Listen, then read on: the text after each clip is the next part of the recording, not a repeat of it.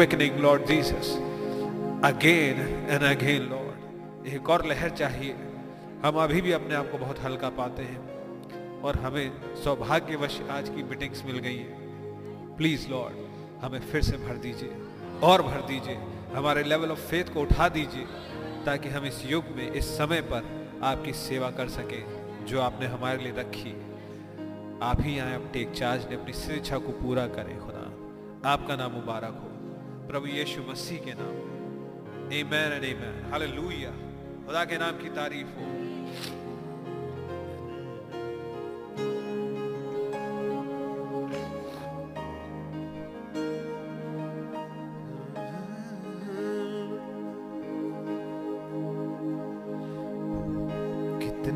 महान आप हैं यीशु,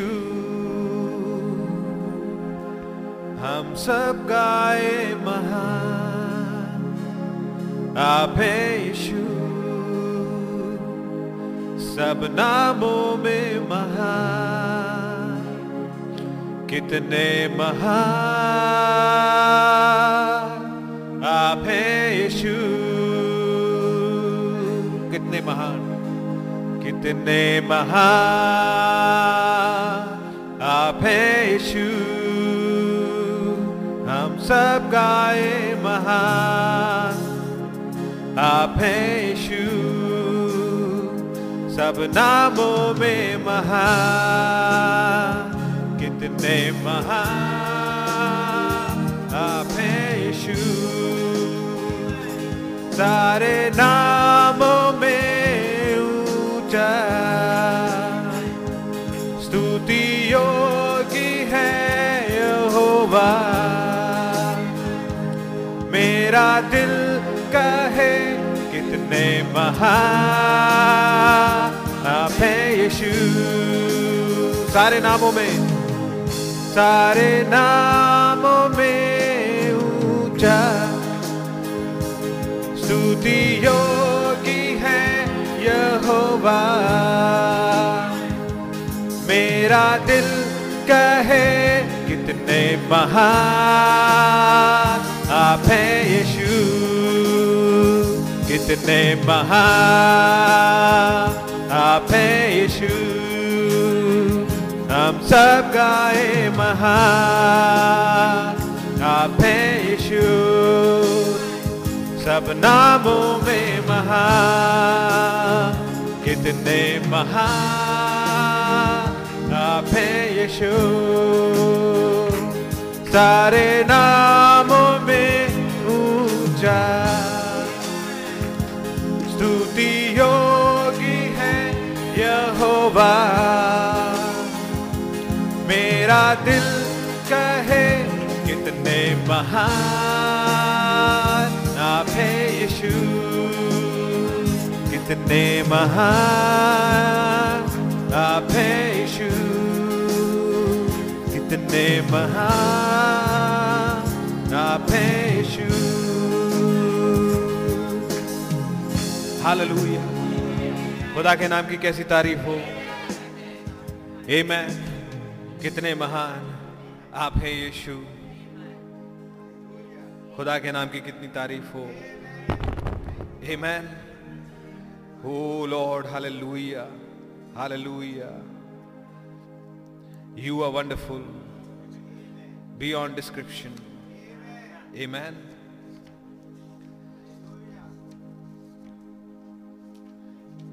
332 English section.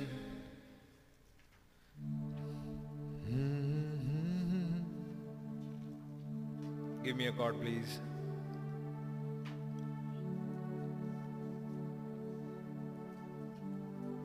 You are beautiful beyond description.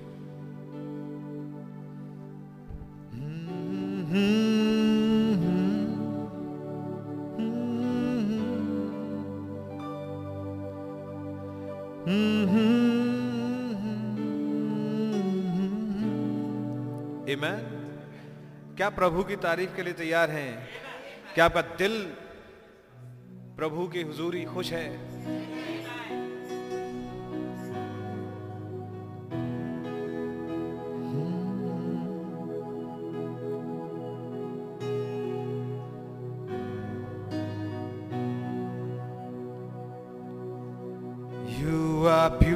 Wonderful beyond description, too marvelous for words, too wonderful for comprehension, like nothing ever seen or heard. Who can grasp your infinite wisdom? Who can fathom the depths of your love? You are beautiful beyond description,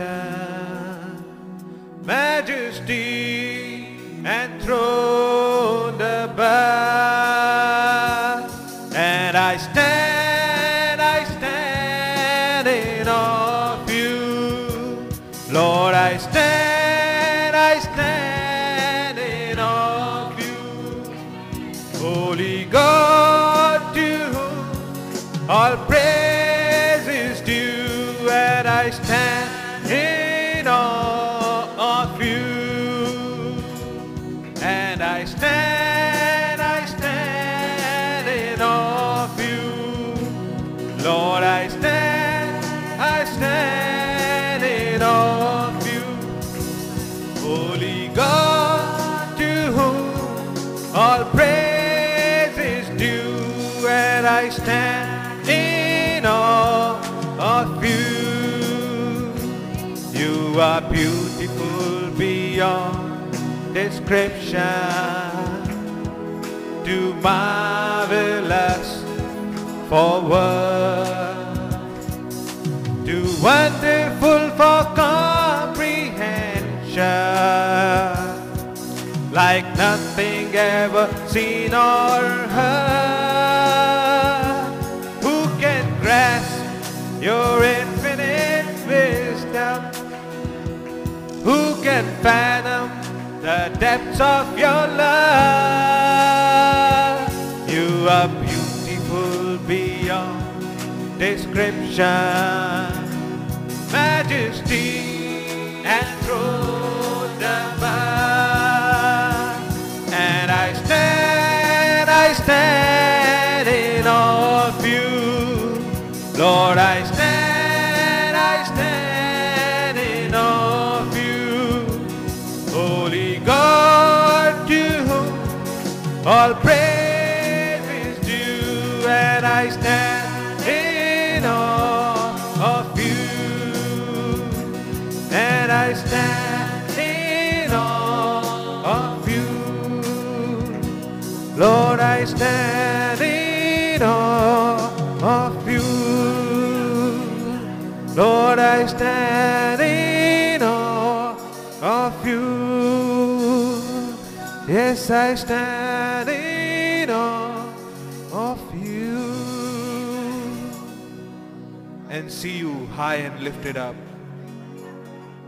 seated at the Most High, my Lord, my God, worthy of all adoration and admiration. Hallelujah.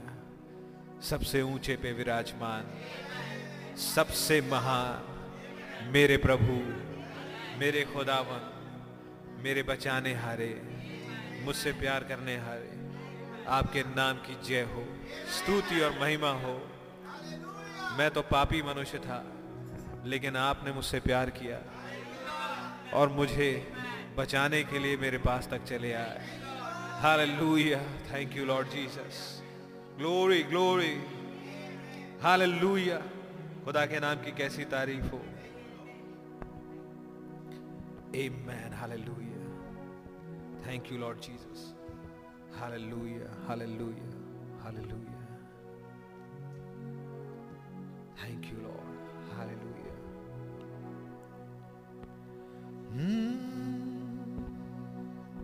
Hallelujah. Thank you, Lord Jesus. Every day, every hour, you are faithful.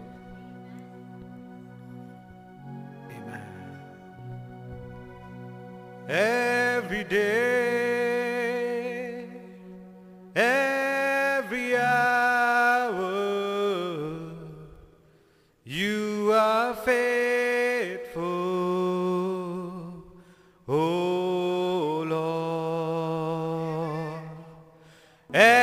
every day, every hour, you are faithful, oh Lord, every day.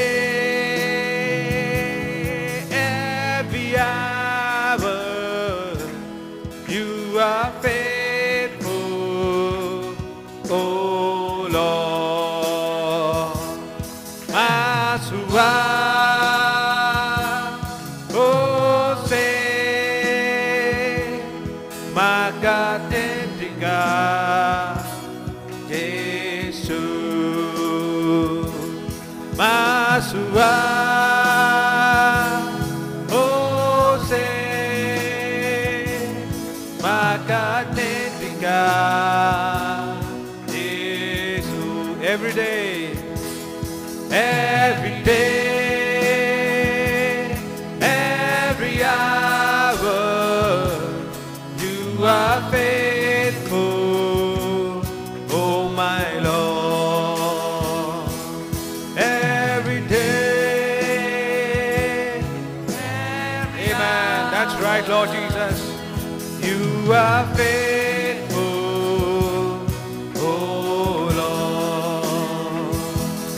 You are faithful, oh my Lord. Amen. Hallelujah. ना तो बल से ना शक्ति से पर आपके आत्मा के द्वारा, ना तो बल से ना शक्ति से पर आपके आत्मा के द्वारा, ना तो बल से ना शक्ति से पर आपके आत्मा के द्वारा, ये पहाड़ टल जाएगा, ये पहाड़ टल जाएगा, ये पहाड़ टल जाएगा पर आपके आत्मा के द्वारा, ना तो बल से ना शक्ति से पर आपके आत्मा के द्वारा, ना तो बल से ना शक्ति से पर आपके आत्मा के द्वारा, ये पहाड़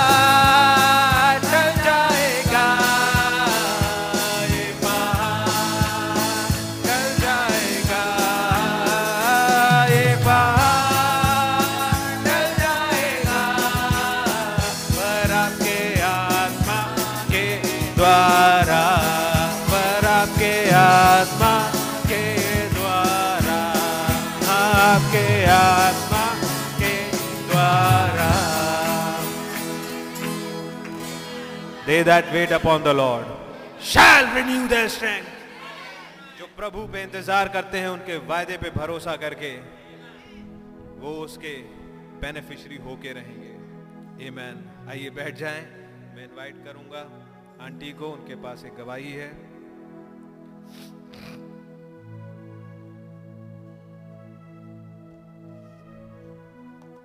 इसके बाद बहनें तैयार रहें अपने गीत के साथ.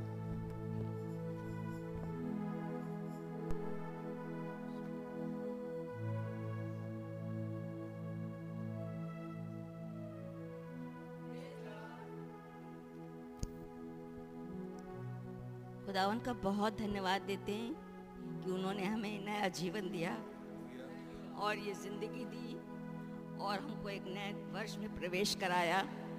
खुदावन ने हमको बहुत अच्छी उम्र दी, 78 में प्रवेश कराया. खुदावन का बहुत धन्यवाद देते हैं. और उसने हमको, हम सबों को इस वचन में बना के रखा. काफ़ी दिनों से हम यहाँ पर हैं.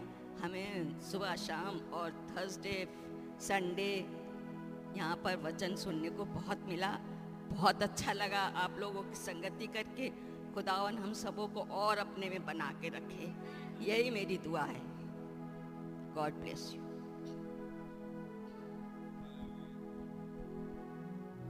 खुदा के नाम की तारीफ होवे. मैन, बहनें जल्दी से आ जाएंगी, भैया माइक दे देना।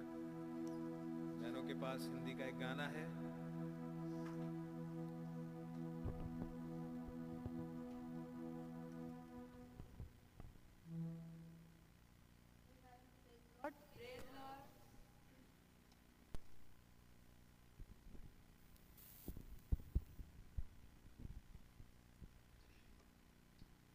इस गीत से खुदा को महिमा मिले।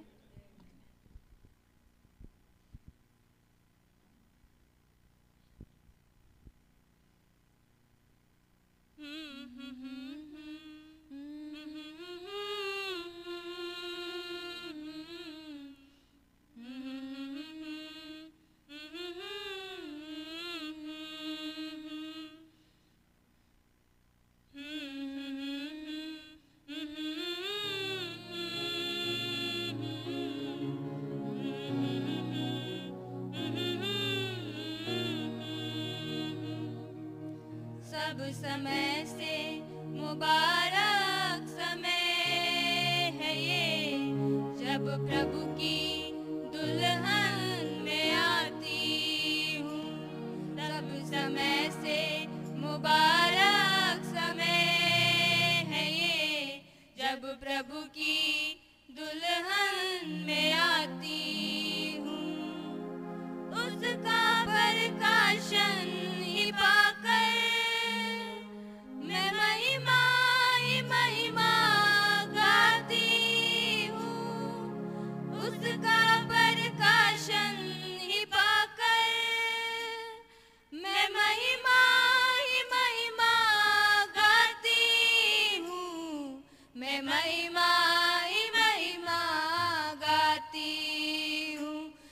समय से मुबारक समय है ये, जब प्रभु की दुल्हन में आती हूँ। सब समय से मुबारक समय है ये, जब प्रभु की दुल्हन में आती हूँ। मैं अंधी नहीं हूँ, देखती हूँ वचन में क्या छिपा है। मैं अंधी नहीं हूँ, देखती हूँ वचन में क्या छिपा है। मसीह को पहना है मैंने, सात गुणों में ही बढ़ती जाती हूँ। मसीह को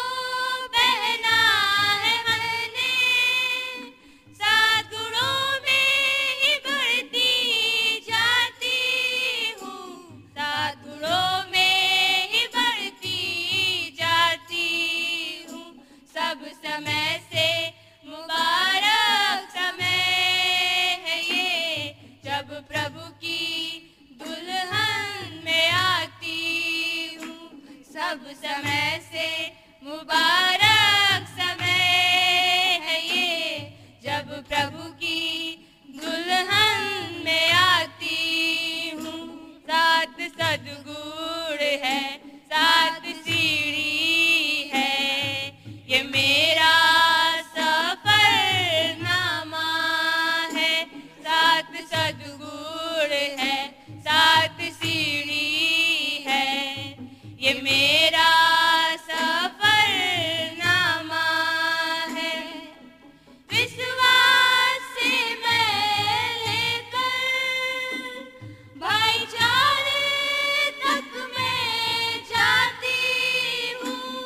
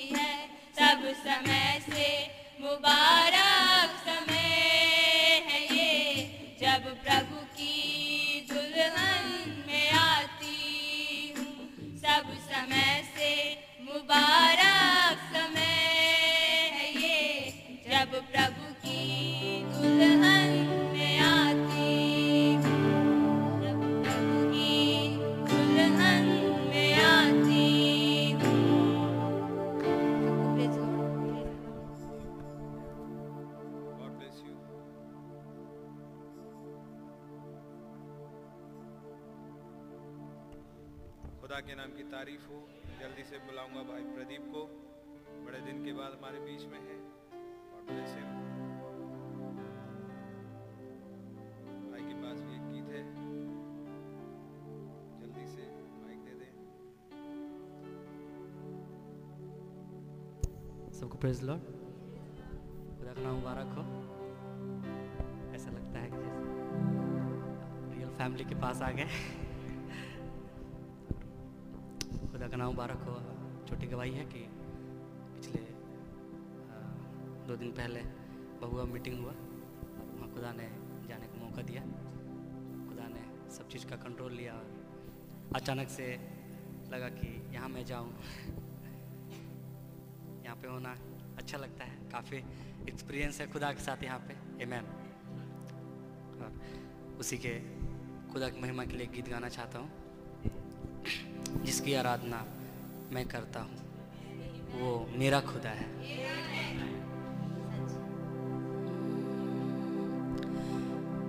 जिसकी आराधना मैं करता हूँ वो मेरा खुदा है। जिसकी महिमा मैं गाता हूँ मेरा खुदा है। मेरे यीशु प्यारे प्रभु, करता हूँ आपसे प्यार। मेरे यीशु प्यारे प्रभु, करता हूँ आपसे प्यार। जिस जिनकी आराधना मैं करता हूँ वो मेरा खुदा है, जिसकी महिमा मैं गाता हूँ वो सामर्थी खुदा है। मेरे यीशु प्यारे प्रभु करता हूँ आपसे प्यार, मेरे यीशु प्यारे प्रभु करता हूँ आपसे प्यार। आमीन। ये खुदावन हमारे बीच उतर का है। आमीन। बादल बन कर आए अभिषेक मेरा किए, बादल बन कर आए अभिषेक मेरा किया, रेनबो में मुझको दिखाया। मैं कभी नहीं मरूंगा, रेनबो में मुझको दिखाया। मैं कभी नहीं मरूंगा, इस जीवन के सफर में तेरे संग ही रहूंगा। इस जीवन के सफर में तेरे संग ही रहूंगा। पुस्तक तेरे पास है, वचन भी तेरे पास है, पुस्तक भी तेरे पास है, वचन भी तेरे पास है। मेरे यीशु प्यारे प्रभु करता हूँ आपसे प्यार, मेरे यीशु प्यारे प्रभु आपसे प्यार। जिसकी आराधना मैं करता हूँ वो मेरा खुदा है, जिसकी महिमा मैं गाता हूँ वो मेरा खुदा है। मेरे यीशु प्यारे प्रभु करता हूँ आपसे प्यार, मेरे यीशु प्यारे प्रभु करता हूँ एक प्यार। कैसे हम जानते हैं हमारे बीच में वो सामुएल बन गया। आमीन। और हमारा वो अभिषेक किया था। आमीन। सामुएल बन कर आया अभिषेक मेरा किया, लड़ाई हारू ना कभी ऐसा चरवाहा दिलाया। सामुएल बन कर आया अभिषेक मेरा किया, लड़ाई हारू ना कभी ऐसा चरवाहा दिलाया। इस वचन में चलता रहूं ये है उसने बताया, इसी वचन में चलता रहूं ये है उसने बताया। मेरे यीशु प्यारे प्रभु करता हूँ आपसे प्यार, मेरे यीशु प्यारे प्रभु करता हूँ आपसे प्यार। जिसकी आराधना मैं करता हूँ वो मेरा खुदा है, जिसकी महिमा मैं गाता हूँ मेरे यीशु प्यारे प्रभु, करता हूँ आपसे प्यार। मेरे यीशु प्यारे प्रभु, करता हूँ आपसे प्यार। जिसकी महिमा हम गाते हैं वो हमारा खुदा है। आमेन। वो हमारा खुदा है। आमेन। वो बगल वाले का नहीं है, वो हमारा खुदा है। आमेन। और वो हमारे साथ बल्कि हमारे अंदर रहता है। आमेन। और यही तो हमें बल देता है चाहे आप कहीं भी जाए। आमेन। और जब आप पाते हैं कि वो हमारे साथ है, आमेन, फिर वो डोबेल आपके कुछ भी आके बताए कि तुम कमजोर हो रहे हो। आमेन। लेकिन ये आमेन वो हमारे साथ रहता है। हालेलुया। हम इससे प्यार करते हैं, मैं इससे प्यार करता हूं। आमेन। हालेलुया।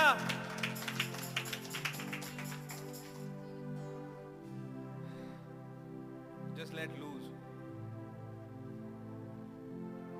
कभी कभी उस प्रेम का एक्सप्रेशन होना जरूरी होता है, उसकी वार्मथ को फील करने के लिए, उसकी ताकत को महसूस करने के लिए। अपने भाई बहनों से मैं यही कहूंगा, लेट लूज, लेट लूज। वो आपके दिलों में है, मेरे दिल में है। वो प्रेम मुझे और आपको गवर्न करता है। मेरे को शर्म नहीं आती जब मेरे भाई बहन सुर से ऊपर नीचे गाते हैं, लेकिन मेरे को अच्छा लगता है जब वो दिल धड़कता है खुदा के लिए। ये मुझे एनकरेज करता है और आई बिलीव आपकी भी यही गवाही होगी। इसलिए हम इस भवन में आना चाहते हैं, अपने भाई बहनों से मिलना चाहते हैं, क्योंकि कहीं ना कहीं प्रभु आ जाते हैं फिर। क्या बात सच है। हालेलुया। बोलिए, गाइए, आवाज निकालिए, उठाइए। खुदा के नाम की बड़ी तारीफ हो। समय काफी हो गया। आइए, हम लोग खड़े ही हैं, अपने हाथों को उठाएंगे, इसको गाएंगे, only believe, only believe, all things are possible. खुदा का शुक्र हो।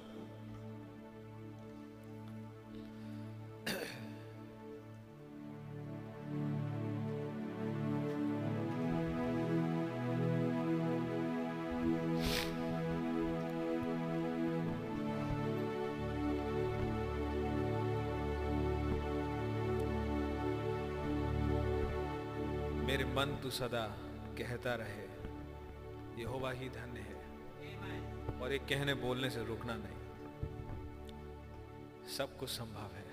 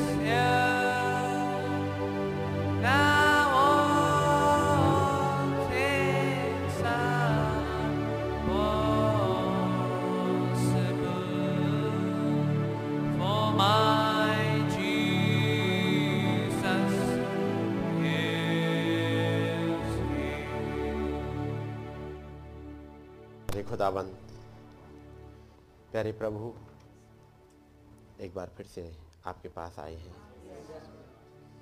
आपका अनुग्रह पाने और बहुत ऐसे है। प्रभु, आपने अब तक संभाला है, आपने बड़ी दया बनाए रखी है खुदाबंद। आपने ही ये मौका दिया कि हम इस वचनों में बने रह सकें हो खुदाबंद, जबकि सब तरफ अंधेरा छा गया है। और जैसे नबी ने समझाया, इस लौदीसिया में बिल्कुल भी उजाला था नहीं वो खुदाबंद, जबकि सब तरफ अंधेरा छा गया हो, आपने एक रोशनी अपने बच्चों तक बनाए रखी है खुदाबंद। आपका धन्यवाद हो कि आपने हमारे पास तक अपनी रोशनी भेजी, ताकि हम उस कियोस से, उस कन्फ्यूजन से, उस अंधेरे से निकल आएँ। वो खुदाबंद हमारी मदद करें, ताकि हम आपके उद्देश्य को समझ सकें कि ये वचन हमारे पास तक क्यों भेजा गया, ये बातें हमें ही क्यों सिखाई गई।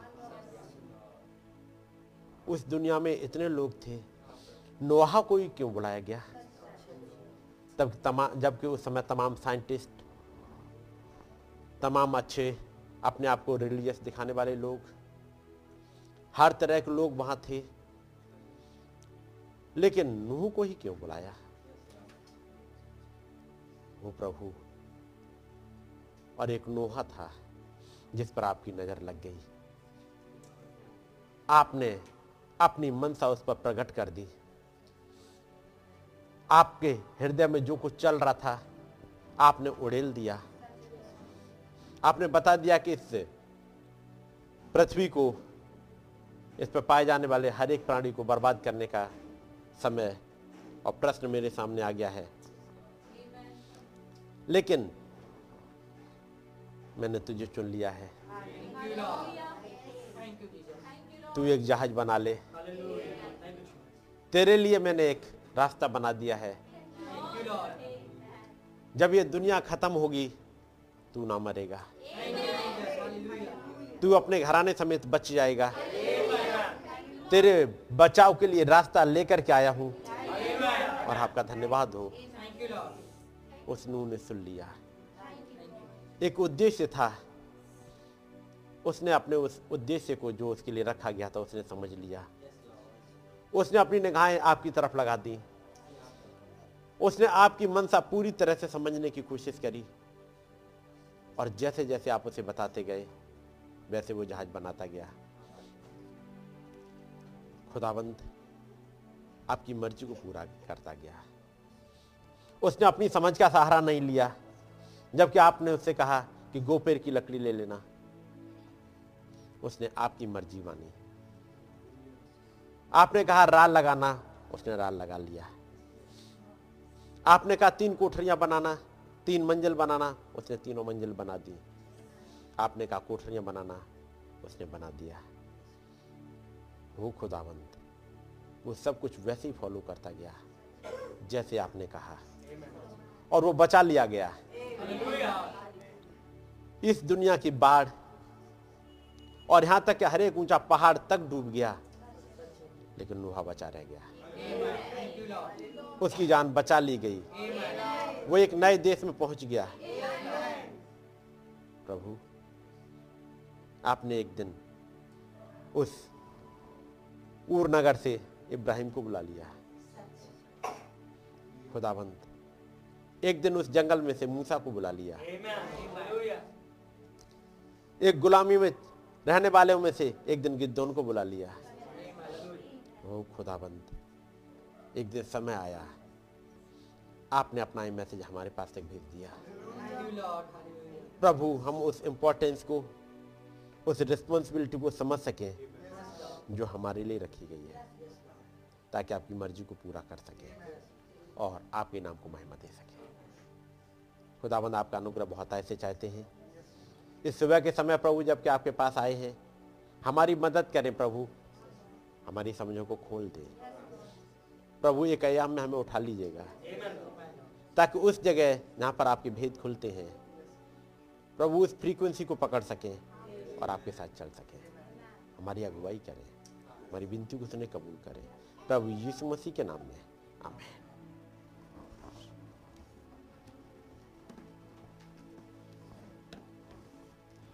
जब हम लोग खड़े हुए हैं खुदा उनके वचन से निकाल देंगे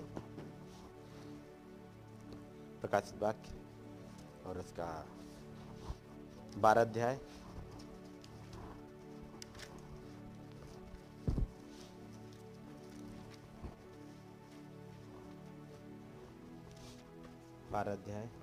और उसकी 7वीं आयत। फिर स्वर्ग पर लड़ाई हुई, मीकाएल और उसके स्वर्गदूत अजगर से लड़ने को निकले और अजगर और उसके दूत उससे लड़े परंतु प्रबल ना हुए और स्वर्ग में उनके लिए फिर जगह ना रही। इसके साथ ही एक हिस्सा निकालेंगे 2 कुरिन्थियों और इसका 10 अध्याय। 2 कुरिन्थियों 10 अध्याय और उसकी 3 आयत से मैं पढ़ रहा हूँ। क्योंकि यद्यपि हम शरीर में चलते फिरते हैं तो अभी शरीर के अनुसार नहीं लड़ते, क्योंकि हमारी लड़ाई के हथियार शारीरिक नहीं पर गढ़ों को ढा देने के लिए खुदा के द्वारा सामर्थ्य है। सो हम कल्पनाओं को और हर एक ऊंची बात को जो खुदा की पहचान के विरोध में उठती है खंडन करते हैं और हर एक भावना को कैद करके मसीह का आज्ञाकारी बना देते हैं और तैयार रहते हैं कि जब तुम्हारा आज्ञा मानना पूरा हो जाए तो हर एक प्रकार की आज्ञा न मानने का पलटा लें। ये दुआ करेंगे। खुदाबंद प्रभु यीशु मसीह, आपका धन्यवाद करते हैं आपके इन वचनों के लिए। आपने हम पर अपनी दया बनाए रखी है, हमारे पास तक आपने अपने इन वचनों को भेजा है। खुदावन जबकि इनको पढ़े हमारी मदद करे ताकि इनको समझ सकें और आपके साथ ही बने रह सकें। आपका अनुग्रह बहुत से चाहते हैं हमारे लिए। प्रभु इन बातों को खोल दीजिएगा ताकि ये बातें हमारी सोल में उतर जाएं। प्रभु दया चाहते हैं, हमारी विनती को उसने कबूल करें, प्रभु यीशु मसीह के नाम में, आमीन। सब लोग बैठ जाएंगे। खुदावंत का नाम मुबारक हो कि हमें एक बार फिर से मौका मिल गया ताकि अपने प्रभु की बातें सुनने के लिए और उसके पास इकट्ठे होने के लिए। तो खुदावंत के नाम को महिमा मिले। ये वास्तव में खुदावंत का ही ग्रेस है कि मैं और आप बचे हुए हैं। और जब बचे हुए हैं तो फिर एक बात जरूर ध्यान रखिएगा कि बचाए गए हैं तो कोई ना कोई पर्पस है और जब तक आप उस पर्पस को याद रखेंगे तब तक तो आप बचे रह जाएंगे। यदि आप ये भूल गए आप यहाँ हैं क्यों, खुदाबंद ने आपको क्यों चुना, यदि इस उद्देश्य को भूल गए तो फिर बात बनेगी नहीं। एक उद्देश्य होता है, बात समझ रहे? जब एक बच्चों को आप पढ़ने के लिए भेजते हैं स्कूल्स में, कॉलेज में, उसे भेज दिया माँ बाप ने कि जाओ बेटा पढ़ो और वहां जाके भूल जाए कि मैं आया क्यों था, क्योंकि वहां पर एक बड़ा सा खेल का मैदान उसे मिलता है, उसे अट्रैक्ट करता रहता है। वो खेल का मैदान पहले पीरियड से ही अट्रैक्ट करना स्टार्ट कर देता है कि कब लंच ब्रेक होगा और मैं जाकर के वहां खेलूंगा। वहां पर रखे हुए छोटे बच्चों के लिए वहां रखे हुए खिलौने, बड़े बच्चों के लिए बड़ों के हिसाब से जो वहाँ खेल की जगह है, पहले पीरियड से ही। फर्स्ट पीरियड आया, अब घड़ी की तरफ निगाहें, पहला पीरियड जाएगा, चौथा पीरियड आएगा थोड़ी देर बाद, फिर मैं खेलूँगा। और पहले पीरियड से लेके 4th पीरियड तक, 5th पीरियड तक, जब तक लंच ना हो तब तक निगाहें वहीं हैं, दिमाग वहाँ है, बॉडी क्लास में है और टीचर क्या पढ़ा रहे हैं वो नहीं समझ में आता है। क्या ध्यान रहता है कि अभी थोड़ी देर बाद बस खेल के मैदान में जाना है। पूरा समय निकल गया बैठे बैठे क्लास में, ध्यान को लगाए हुए खेल के मैदान में। समझ में क्या आएगा? टीचर ने पूछा ये वाला फॉर्मूला समझ में आया? अचानक जगते जैसे, yes sir, yes sir, yes sir, yes sir, समझ में आ गया? यस सर, यस सर, हाँ बताओ। गर्दन नीचे, क्योंकि समझ में कुछ आया ही नहीं, वो थे ही नहीं वहां पर। अचानक से झटका लगता है जब टीचर पूछता है अच्छा खड़े हो जाओ जरा बताओ, तब समझ में क्या आया? अचानक से एक झटका लगा, अच्छा ये बताओ तुम मनुष्य के पुत्र को क्या कहते हो? 3.5 साल की क्लास के बाद अचानक एक झटका सा लगा, अच्छा बाकी क्या कहते हैं? कोई ईशाया कहता है, कोई यिर्मयाह कहता है, कोई भविष्यवक्ता कहता है, कोई एलिया कहता है, कोई यूहन्ना बपतिस्मा देने वाला कहता है। फिर अचानक सवाल आया तुम क्या कहते हो? अचानक अब नींद सी जैसे खुली हो, अच्छा हम क्या कहते हैं? ये तो सोचा ही नहीं हमने। ये जरूर सोचा कि लोग क्या कहते हैं। अब तक जिंदा किस पर है? फिर लोगों के व्यूज पे, लोगों की सोच पे। कभी ये सोचा कि लोग क्या कहते, लोग नहीं तुम क्या कहते हो? बात समझ रहे नहीं? जब पूछा जाए लोग तुम्हारे बारे में क्या कहते हैं, हाँ हम ब्राइड हैं, हम ब्राइड हैं, ये तो लोग कहते हैं, ये नबी ने बता दिया, प्रचारक कहते हैं। पूछा तुम अपने आप को क्या कहते हो? जब आजा हम कुछ नहीं है, हम तो बिल्कुल नाली के कीड़े की तरह हैं, हम तो बिल्कुल गिरे हुए हैं, हम तो बैकस्लेडन हालत में हैं। अच्छा दूसरे कहते हैं कि हम ब्राइड हैं, हम ब्राइड हैं, लेकिन जब आपसे कहते आप कौन हो, आपसे पूछा अच्छा आप बताओ आप कौन हो, वचन बताता तुम खुदा हो। जब ये बात हम खुदा होते तो फिर ऐसी हालत में हम पड़े होते। अचानक से झटका लगता है क्योंकि सोचा ही नहीं इस बारे में। अब तक तो ये सोचते रहे लोग क्या कहते हैं, आपने पढ़ा होगा बाइबल में लोग क्या कहते हैं इस मनुष्य के पुत्र के बारे में, यह नॉलेज है। कोई ईशाया कहता है, कोई यिर्मयाह कहता है, कोई भविष्यवक्ता बताता है, तो सब कुछ पढ़ा होगा। लेकिन अचानक बात आती है देखो तुम क्या कहते हो, और जब ये कहा तुम क्या कहते हो तो सन्नाटा। समझ गया नहीं? जैसे क्लास में टीचर ने पूरे दिन पढ़ाया, निगाहें कहाँ लगी है? खेल के मैदान में। वहां हमारे पास थियोफनी होगी, वहां तो हमारे पास ये होगा, वहां नींद नहीं होगी, वहां तो हम एंजॉय करेंगे, वहां ये करेंगे, वहां ऐसे घूमेंगे, तो सब सोचा। लेकिन पहले सोचा और कुछ। जरूरी है सोचना। हमने पढ़ा था भी एक हिस्सा, और वो था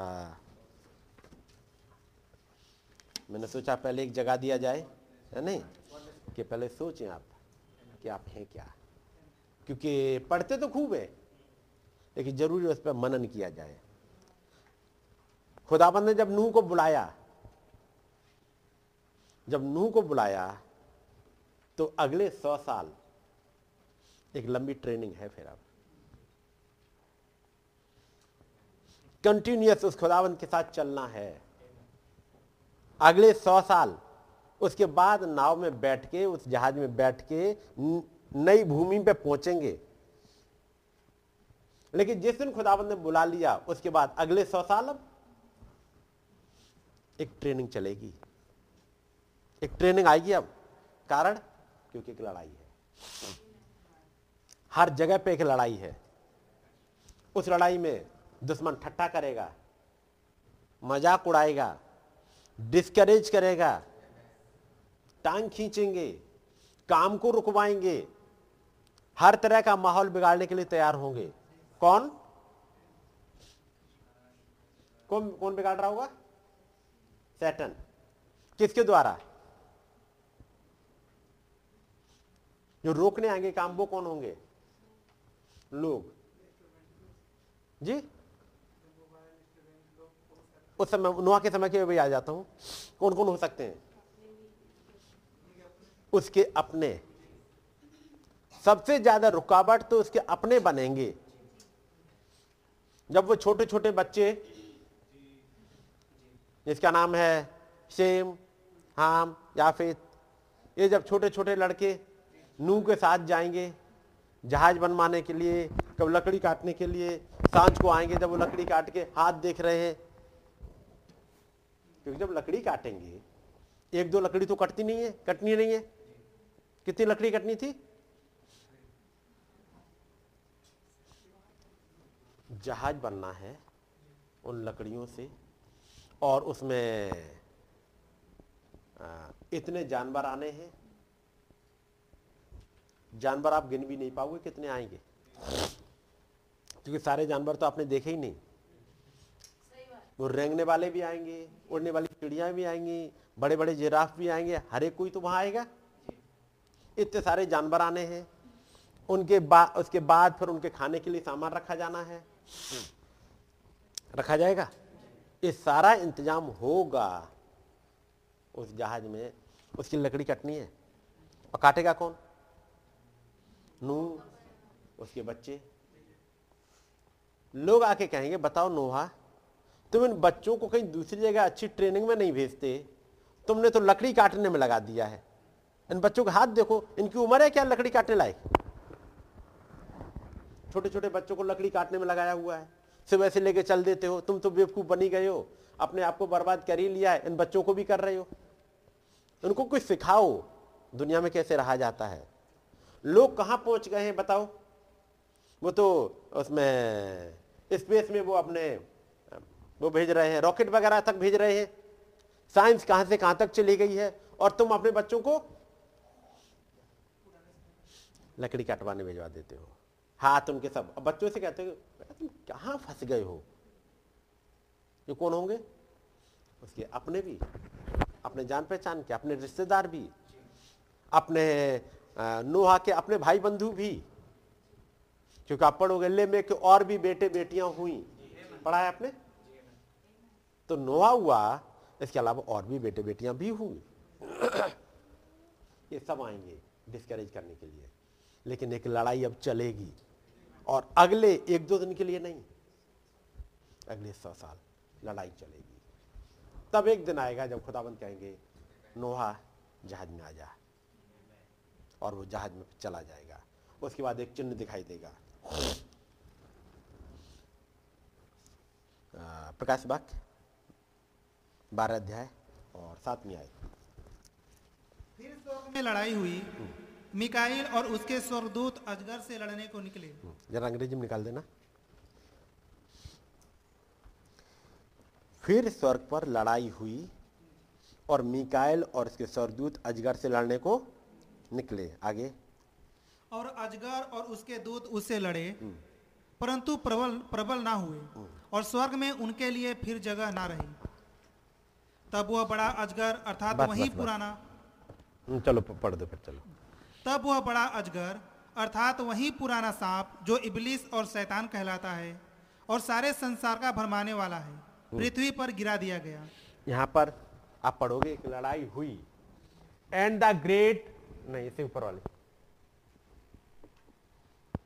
and there was war in the heaven, और स्वर्ग में एक लड़ाई हुई।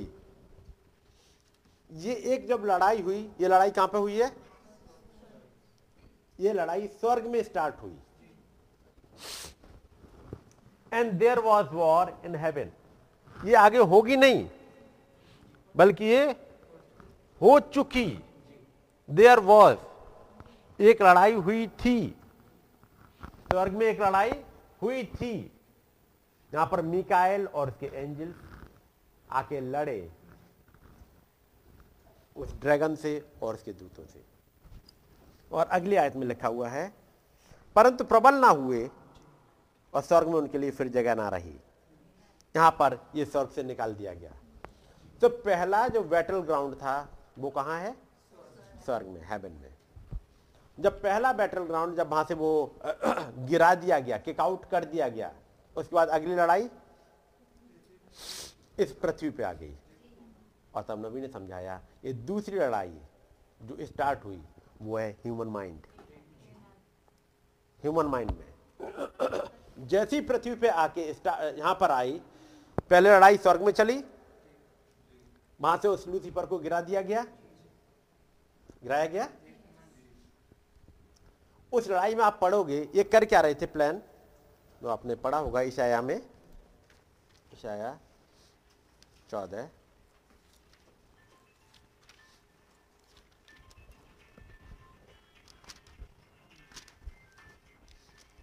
14 और इसकी 12 से। हे भोर के चमकने वाले तारे, तू कैसे आकाश से गिर पड़ा है, तू जो जाति जाति को हरा देता था, तू अब कैसे काटकर भूमि पर गिराया गया है। ये ईशाया ने देख लिया, ईशाया ने देखा और कह रहा है, हे भोर के चमकने वाले तारे, तू क्यों कर आकाश से गिर पड़ा है, तू कैसे गिराया गया, तू आकाश से गिरा दिया गया है, तू कैसे गिर पड़ा है, तू जो जाति जाति को हरा देता था, तू अब कैसे काट कर भूमि पर गिराया गया है। तू मन में कहता तो था कि मैं स्वर्ग पर चढ़ूंगा, ये तेरी मन की प्लानिंग थी, तू कहता तो था कि मैं स्वर्ग पर चढ़ूंगा और अपने सिंहासन को खुदा के तारागढ़ से अधिक ऊंचा करूंगा। अपने आप को कहां पहुंचाऊंगा, खुदा के सिंहासन से भी ऊंचा अधिक कर दूंगा और उत्तर दिशा की छोर पर सभा के पर्वत पर विराजूंगा। मैं मेघों से भी ऊंचे ऊंचे स्थानों के ऊपर चढ़ूंगा, मैं परम प्रधान के तुल्य हो जाऊंगा। ये थी उसकी प्लानिंग, मैं ऐसा करूंगा, ये मन में कहता था। लिखा हुआ है तेरे ब्याज में, तू मन में कहता तो था कि मैं स्वर्ग पर चढ़ूंगा और अपने सिंहासन को खुदा के तारागढ़ से अधिक ऊंचा करूंगा। ये थी उसकी प्लानिंग। और अब यहेजकेल में पढ़ोगे तो आप मिलेगा, और तू लेन देन की बहुतायत के कारण तेरा मन फूल उठा। यदि पहली लड़ाई आप समझे, पहली लड़ाई कैसे हुई, कैसे किकआउट किया गया, क्योंकि ये खुदाबंद की जो प्लानिंग है और खुदाबंद की स्ट्रेटेजी वो नहीं बदलती और डेविल की भी नहीं बदलती। यदि पहली लड़ाई अच्छे से समझी तो अगली लड़ाई भी समझ लोगे। पहली लड़ाई में क्या आ रहा है, तू जो मन में कहता था, एक मन में प्लानिंग आ रही है, मैं स्वर्ग पर चढ़ूंगा। खुदाबंद ने इसके लिए स्वर्ग नहीं रखा, इसके लिए एक जगह अलग रखी, लेकिन ये प्लानिंग क्या कर रहे हैं, मैं स्वर्ग पर चढ़ूंगा और कहां तक जाऊंगा, तारागढ़ से भी अधिक ऊंचा अपना सिंहासन ऊंचा करूंगा, उत्तर दिशा की छोर पर जहां मीटिंग होती है, एक सभा का पर्वत है जो खुदाबंद का पर्वत कहा जाता है, जहां खुदाबंद अपनी मीटिंग करते हैं, मैं उस जगह जाके बैठ जाऊंगा। मैं करूंगा ऐसा, मैं मेघों से भी ऊंचे ऊंचे स्थानों पर चढ़ूंगा और मैं परम प्रधान के तुल्य हो जाऊंगा। मैं अपनी बराबरी उस परम प्रधान के बराबर करूंगा। क्या ये ख्वाहिश इसकी खत्म हो गई? जमीन पे गिराए जाने के बाद, उसके बाद भी खत्म नहीं हुई। जब आप दूसरा थेस्सलोनिकियों उसका दूसरा अध्याय पढ़ो, पढ़ा है आपने दूसरा थेस्सलोनिकियों और उसका दूसरा अध्याय और उसकी शायद तीसरी आयत होगी, और जहां पर वो कहता है, जब पौलुस ने बताया, पढ़ दो, किसी रीति से किसी के धोखे में ना आना, क्योंकि वह दिन ना आएगा जब तक धर्म का त्याग ना हो ले और वह पाप का पुरुष अर्थात विनाश का पुत्र प्रकट ना हो। वो पाप का पुरुष, वो विनाश का पुत्र, विनाश का पुरुष वो प्रकट होगा, वो आएगा। वो अपने कारनामे अभी बंद किए नहीं है उसने, वो ऊपर से गिरा जरूर दिया गया है, लेकिन उसकी सोच में अभी वही चल रहा है। आगे, जो विरोध करता है जी, और हर एक से जो खुदा या पूज्य कहलाता है, हाँ, अपने आप को बड़ा ठहराता है जी, यहाँ तक कि वह खुदा के मंदिर में बैठकर अपने आप को खुदा ठहराता है। यहाँ तक कि खुदा के मंदिर में तक में घुस जाता है, खुदा के मंदिर में बैठ के अपने आप को, फिर से पढ़ दो भाई, यहाँ तक कि वह खुदा के मंदिर में बैठकर अपने आप को खुदा ठहराता है। वो खुदा के मंदिर में घुस गया और अपने आप को खुदा ठहरा रहा है और सारी वर्शिप अपने पास ले ली। ये करता है ये, इसने पहले भी यही प्लान करा था और तब एक किक पड़ी, ये गिरा दिया गया, ये जमीन पे आ गया। जमीन पे आने के बाद में ये अदन की बाटका में पहुंचा, इसने फिर से अपना वही काम स्टार्ट किया जिसे आपने न्यूक्लियवाद के रूप में सुना होगा। जाकर के झूठी डॉक्टर ने जाकर के बताना स्टार्ट किया हब्बा को और बताया तुम खुदा के तुल्य हो जाओगे। जिस काम को खुदाबंद ने मना किया है वो काम करके तुम खुदा के बराबर हो जाओगे। यही तो सोच उसकी अपनी थी और वही सोच लेकर के आया हब्बा के पास में और हब्बा ने उसकी सुन ली और तब से ये युद्ध यहां स्टार्ट हो गया। इस पृथ्वी पर गिराया गया, अब ये बैटल ग्राउंड यहां हो गया। खुदा का वचन वर्सेस शैतान, उसकी बातें, उसकी डॉक्ट्रिन्स, अब ये वहां चलता रहा। और उसके बाद चलते चलते इन 6000 सालों में युद्ध चलते चलते अब इस जगह पे आ गया है, क्योंकि एक दिन ये स्वर्ग में लड़ाई खत्म हुई थी, हो गई थी खत्म। जिस दिन स्वर्ग में उस पर किक पड़ गई है वो वहां रहा ही नहीं, वहां से निकाल दिया गया। तो फिर दूसरे बैटल ग्राउंड पर पहुंचा जो था मनुष्य का माइंड। और तब अब जबकि तीसरे की तरफ जाए तो जरूरी है पहले यहां से भी पड़े। जब यहां पे लड़ाई खत्म हो जाए तो फिर कुछ ऐसे होंगे जिनके दिमाग से एक लड़ाई ये खत्म हो जाएगी। यहां पर डेविल पूरी तरह से हार जाएगा, क्योंकि वहां पहले स्वर्ग में लड़ाई हुई, वहां एक किक पड़ी, ये दूसरे बैटल ग्राउंड में चला गया। उसके बाद एक किक और पड़ेगी, उसके बाद कुछ लोगों के माइंड से ये लड़ाई खत्म हो जाएगी फॉर एवर, उनकी लड़ाई खत्म। और तब वो अगले तीसरे की तरफ बढ़ेगा और वो है अरमगदोन की लड़ाई। और अब ये समय आ गया है जब वो तीसरे युद्ध की तरफ, तीसरे बैटल ग्राउंड की तरफ बढ़ रहा है। एक ऐसा महायुद्ध जो हमेशा लड़ा गया, पहले स्वर्ग में, अब यहां पर चल रहा है। और याद रखिए मैं और आप वहां पर आ गए हैं जहां पर अब ये लड़ाई यहां से खत्म होनी है, ताकि अरमगदोन के बैटल ग्राउंड में पहुंचे। और जब वहां पहुंचने की लड़ाई अब करीब आ चुकी है, आप देख रहे हो थर्ड वर्ल्ड वॉर की तरफ दुनिया बढ़ रही है धीमे धीमे। पहले दो हो चुके हैं, यदि दो हो चुके तो इसका मतलब है तीसरे की तरफ जा रही है। पहली दो हाई गुजर चुकी तो तीसरे हाई की तरफ अब ये दुनिया जा रही है। अब पहली हाई का समय नहीं है, दूसरी हाई का भी समय नहीं है, अब तीसरे हाई का समय है। और वो तीसरे ये लड़ाई अरमगदोन की लड़ाई है। तो तीसरे बैटल ग्राउंड में लड़ाई बढ़े, जरूरी है दूसरे बैटल ग्राउंड से हटे, ठीक है ना? तब प्रकाश बाग 19 घटेगा। जब प्रकाश बाग 19 में आप देखोगे कि वो हमारा महान कैप्टन खुदाबंद यीशु मसीह सफेद घोड़े पर सवार और उसके पीछे पीछे पूरी आर्मी है। ये वो आर्मी है जिनके माइंड से सेकंड बैटल ग्राउंड खत्म हो चुका था। ये वो लोग हैं जो वहां पहुंच गए हैं और अब तीसरे बैटल ग्राउंड में आ रहे हैं ताकि उसको हमेशा के लिए खत्म करें। जिनके दिमाग में जब दूसरे बैटल ग्राउंड में जो लोग हार गए वो थर्ड में तो नहीं पहुंचेंगे, क्योंकि जीते हुए ही पहुंचेंगे, हारे हुए तो नहीं पहुंच रहे। तो फिर ये लड़ाई, और जब लड़ाई खात्मे की तरफ आ रही होती है वो समय होता है सबसे ज्यादा घमासान लड़ाई का। सबसे ज्यादा घमासान वही होता है क्योंकि वहां मामला आर और पार का होता है, या तो इस पार, या मारे गए या बचे। वो लड़ाई सबसे खतरनाक होती है। और हमारी ये लड़ाई अब उस जगह पर आ गई है यहाँ पर या तो आप जीतोगे यदि वचन के साथ खड़े रहे, यदि आप वचन के साथ खड़े नहीं रहे तो फिर आप जानिएगा। तो वहां पर आपने देखा कि लड़ाई स्टार्ट हुई पहली वाली, दूसरी वाली लड़ाई का खत्म हो गया है, टाइम आ गया खात्मे का। दूसरा कुरिन्थियों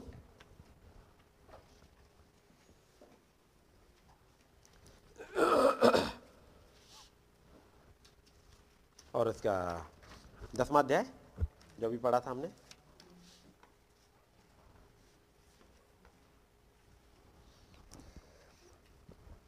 तीसरी आयत से, क्योंकि यद्यपि हम शरीर में चलते फिरते हैं। यहाँ पर पौलुस कह रहे हैं उन लोगों को जो कुरिन्थियों के लोग, उनको बता रहे हैं यद्यपि हम शरीर में चलते फिरते हैं, हम चलते फिरते इसी शरीर में चलते हुए दिखाई दे रहे हैं, लेकिन याद रखिएगा हमारी लड़ाई यहाँ नहीं है, हमारी लड़ाई इस शरीर की नहीं है, हमारी लड़ाई फर्क है।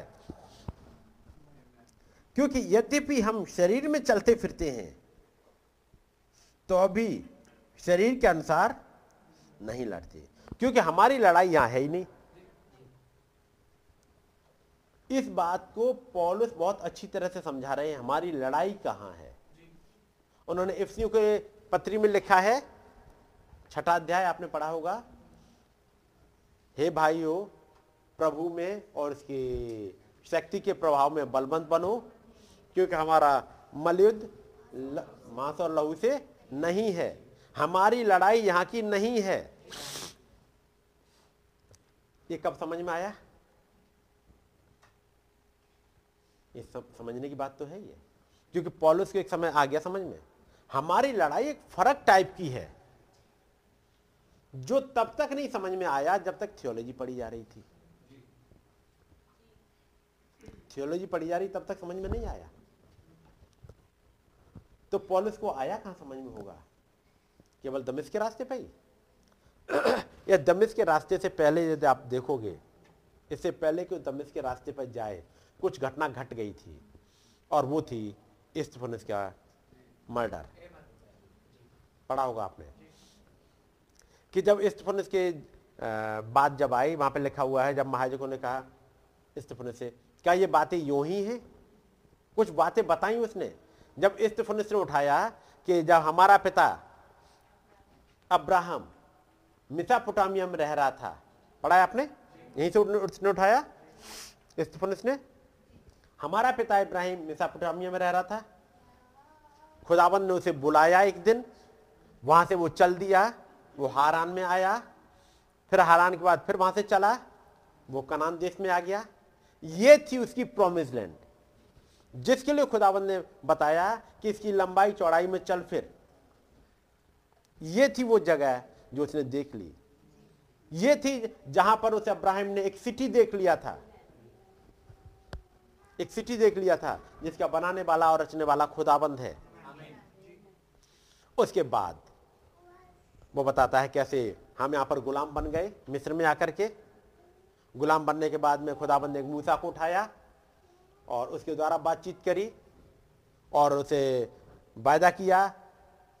फिर खुदाबंद ने एक मंदिर दिया वर्शिप के लिए, फिर वो उस मंदिर को लेकर के यहोशू आगे बढ़े, फिर वो आकार दाऊद के पास पहुंचा, उसके बाद सुलेमान ने जमीन पर उसको उतार दिया। लेकिन स्तिफनुस कहते हैं मैं बात इस मंदिर की नहीं कर रहा,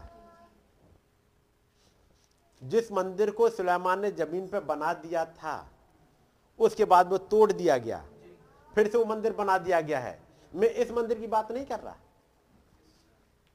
मैं बात कर रहा हूं वो मंदिर था जिसका नाम था यीशु मसीह, जिसने कहा था इस मंदिर को ढा दो और मैं 3 दिन में खड़ा कर दूंगा, तो मैं इसको बनाने में 46 साल लगे, लेकिन तुम इस मंदिर को ढा दो और मैं इसे 3 दिन में उठा खड़ा करूंगा। वो उस मंदिर की बात कर रहा है।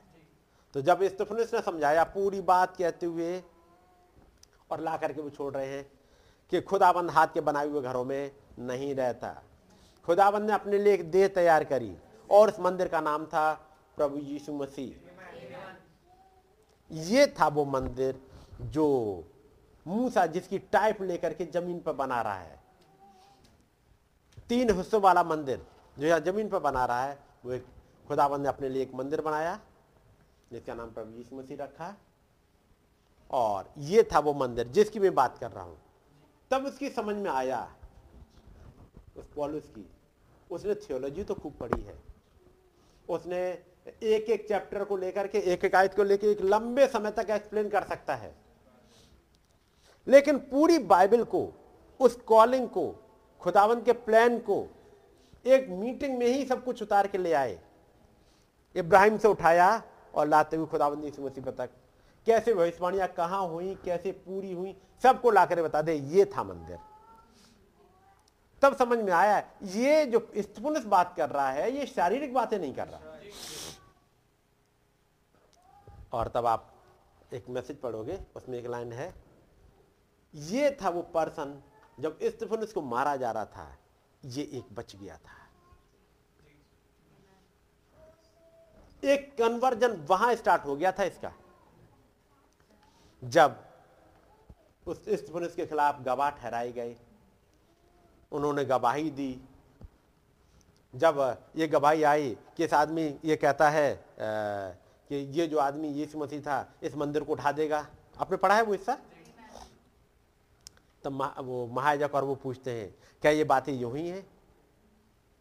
तो उसने फिर बताना स्टार्ट किया कुछ चीज़ों को, और लिखा हुआ है जब उन्होंने उस पर गवाही दे दी इसे मार दिया जाए, साइन हो गए और उन गवाहों ने अपने कपड़े इस शाऊल के पास रख दिए, उस पेपर पर साइन हो गए कि पत्थरवा करके मार दिया जाए।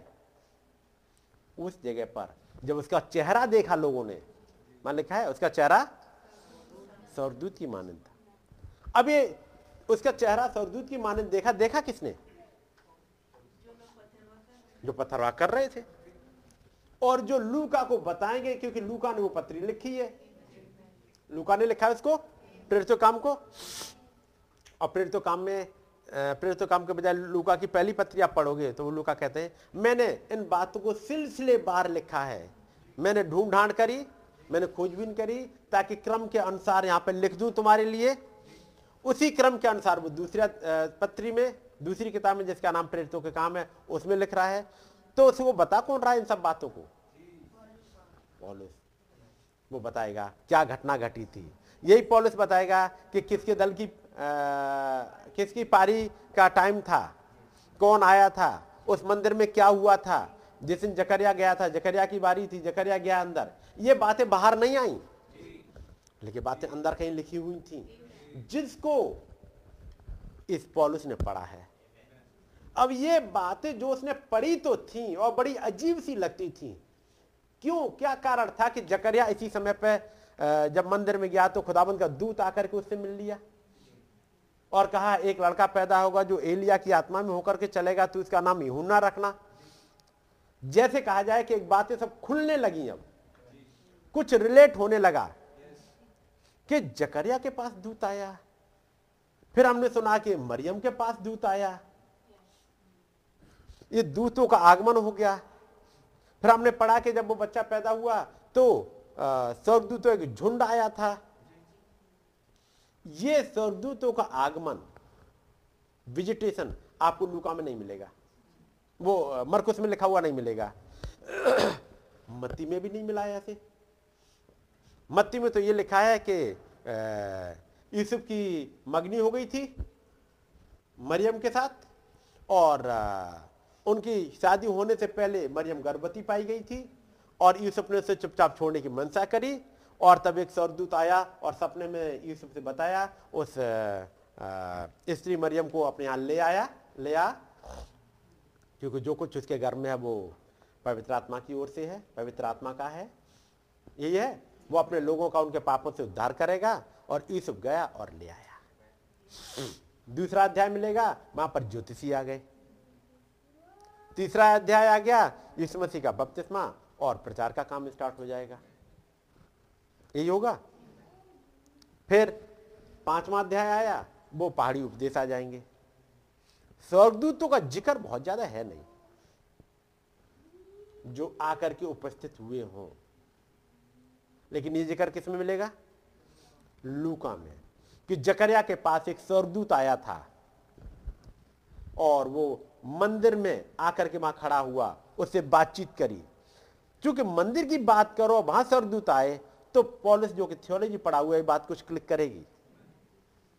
उसके बाद मरियम के पास एक दूत आया, फिर जब बच्चा पैदा हुआ तो स्वर्ग से दूतों का एक दल आया। यहां पर दूतों की बहुत जिक्र है। इन दूतों की पहचान या पकड़ है किसको?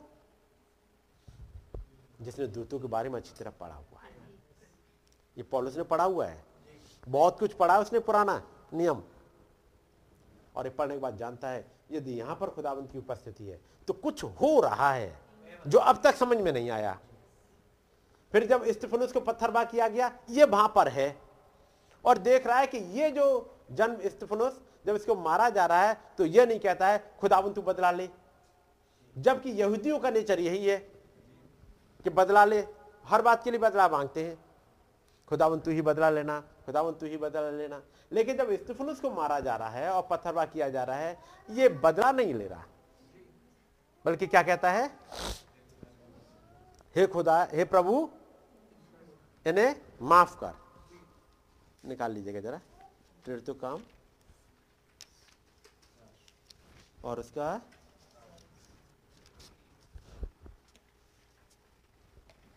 7 अध्याय और इसकी 54 आयत से। ये बातें सुनकर वे जल गए और उस पर दांत पीसने लगे, परंतु उसने पवित्र आत्मा से परिपूर्ण होकर स्वर्ग की ओर देखा और खुदा की महिमा को और यीशु को खुदा के दाहिनी ओर खड़ा हुआ देखकर कहा, देखो मैं स्वर्ग को खुला हुआ और मनुष्य के पुत्र को खुदा के दाहिनी ओर खड़ा हुआ देखता हूँ। तब उन्होंने बड़े शब्द से चिल्लाकर कान बंद कर लिए और एक साथ उस पर झपटे और उसे नगर के बाहर निकालकर उस पर पथराव करने लगे। गवाहों ने अपने कपड़े साउल नामक एक जवान के पांवों के पास उतार कर रख दिए। वे स्तिफनुस पर पथराव करते रहे और वह यह कहकर प्रार्थना करता रहा, हे प्रभु यीशु मेरी आत्मा को ग्रहण कर। फिर घुटने टेक कर ऊंचे शब्द से पुकारा, हे प्रभु यह पाप उन पर मत लगा। और यह कहकर वह सो गया। यहाँ पर तो लिखा हुआ है, हे प्रभु ये पाप उन पर मत लगा। वो नहीं जानते कि वो क्या कर रहे हैं, इन्हें जानकारी नहीं है। ये ऐसे अंधे हैं, अभागे हैं, लाचार हैं। क्योंकि अभागे अंधे क्यों? क्योंकि इन्हें अपने मसीहा को रिजेक्ट कर चुके हैं। ये इनके बीच में इनका मसीहा आ गया, लेकिन ये रिजेक्ट कर चुके हैं। ये नहीं जानते, ये पाप उन पर मत लगा। और जब ये बात कह दी, ये बातें थीं जो उस पौलुस को हिला देंगी। 7वें अध्याय में जैसे ही लिखा हुआ है, पौलुस वहां पर इसमें सहमत है। उसके बाद 8वां अध्याय आ गया। 7वें अध्याय में एक चीज कुछ समझ में आ गई पौलुस के, ये लोग बदला नहीं मांगते, ये लोग डिफरेंट हैं, इनकी लड़ाई कुछ फर्क है। और उसके बाद जब दमिश्क के रास्ते पर जा रहे हैं, अब वो एक रोशनी आ गई और जिसने कहा, उस रोशनी ने क्या कहा,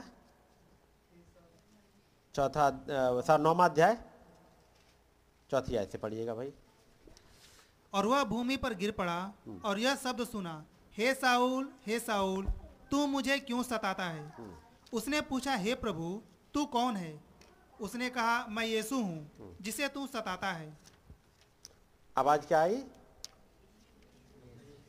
मैं यीशु हूं जिसे तू सताता है। मैं एक और आयत निकाल देता हूं।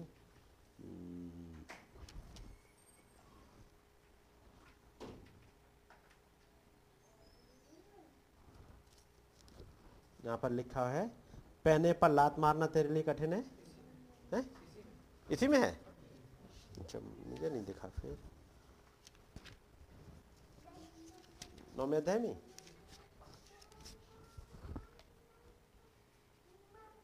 हाँ 5 पढ़ो जरा।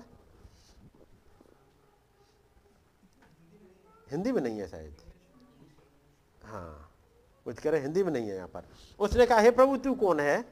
उसने कहा, मैं यीशु हूँ जिसे तू सताता है। आगे क्या लिखा हुआ है? पहने पर लात मारना तेरे लिए कठिन है। क्योंकि तू पहने पर लात बार बार मार रहा है, तुझे कुछ क्लिक हो गया, लेकिन अभी तू पहने पर लात मार रहा है और सता किसको रहा है? उसने कहा, हे प्रभु तू कौन है? उसने कहा, मैं यीशु हूं जिसे तू सताता है। ये पौलुस किसको सता रहा है? लेकिन यीशु को कैसे सता रहा है? मार तो वो स्तिफनुस को रहा था, वो सताने जा रहा है दमिश्क के पाए जाने वाली कलीसिया को। तो अब ये यीशु नाम चला किसके पास गया? अब वो यीशु है कहां? वो यीशु पहले एक बॉडी में रह रहा था, वही अब मेनी मेंबर्ड बॉडी में चला गया। और जब इनको सताया जा रहा है, ये उसी का हिस्सा है। इसलिए कहा मैं यीशु हूं जिसे तू सताता है। ये मेनी मेंबर्ड बॉडी में खुदाबंद अब काम कर रहे हैं, चाहे वो चेले हो, चाहे कलीसिया हो। अब ये कुल सब कुछ मिलके अब एक यीशु बन गया जिसे तू सताता है। पैने पर लात मारना तेरे लिए कठिन है। जब ये वाली बात समझ में आ गई, पॉलुस को चीज समझ में आ गई, हमारी लड़ाई जैसे स्तिफनुस ने कहा ये दोष इन पर मत लगा प्रभु, ये पाप इन पर मत लगा, ये लड़ाई हमारी फर्क है। और उसके बाद अब इस पॉलुस के पास कुछ बातों को देखिएगा, जो दूसरा कुरिन्थियों 10वां अध्याय हम लोग पढ़ रहे हैं,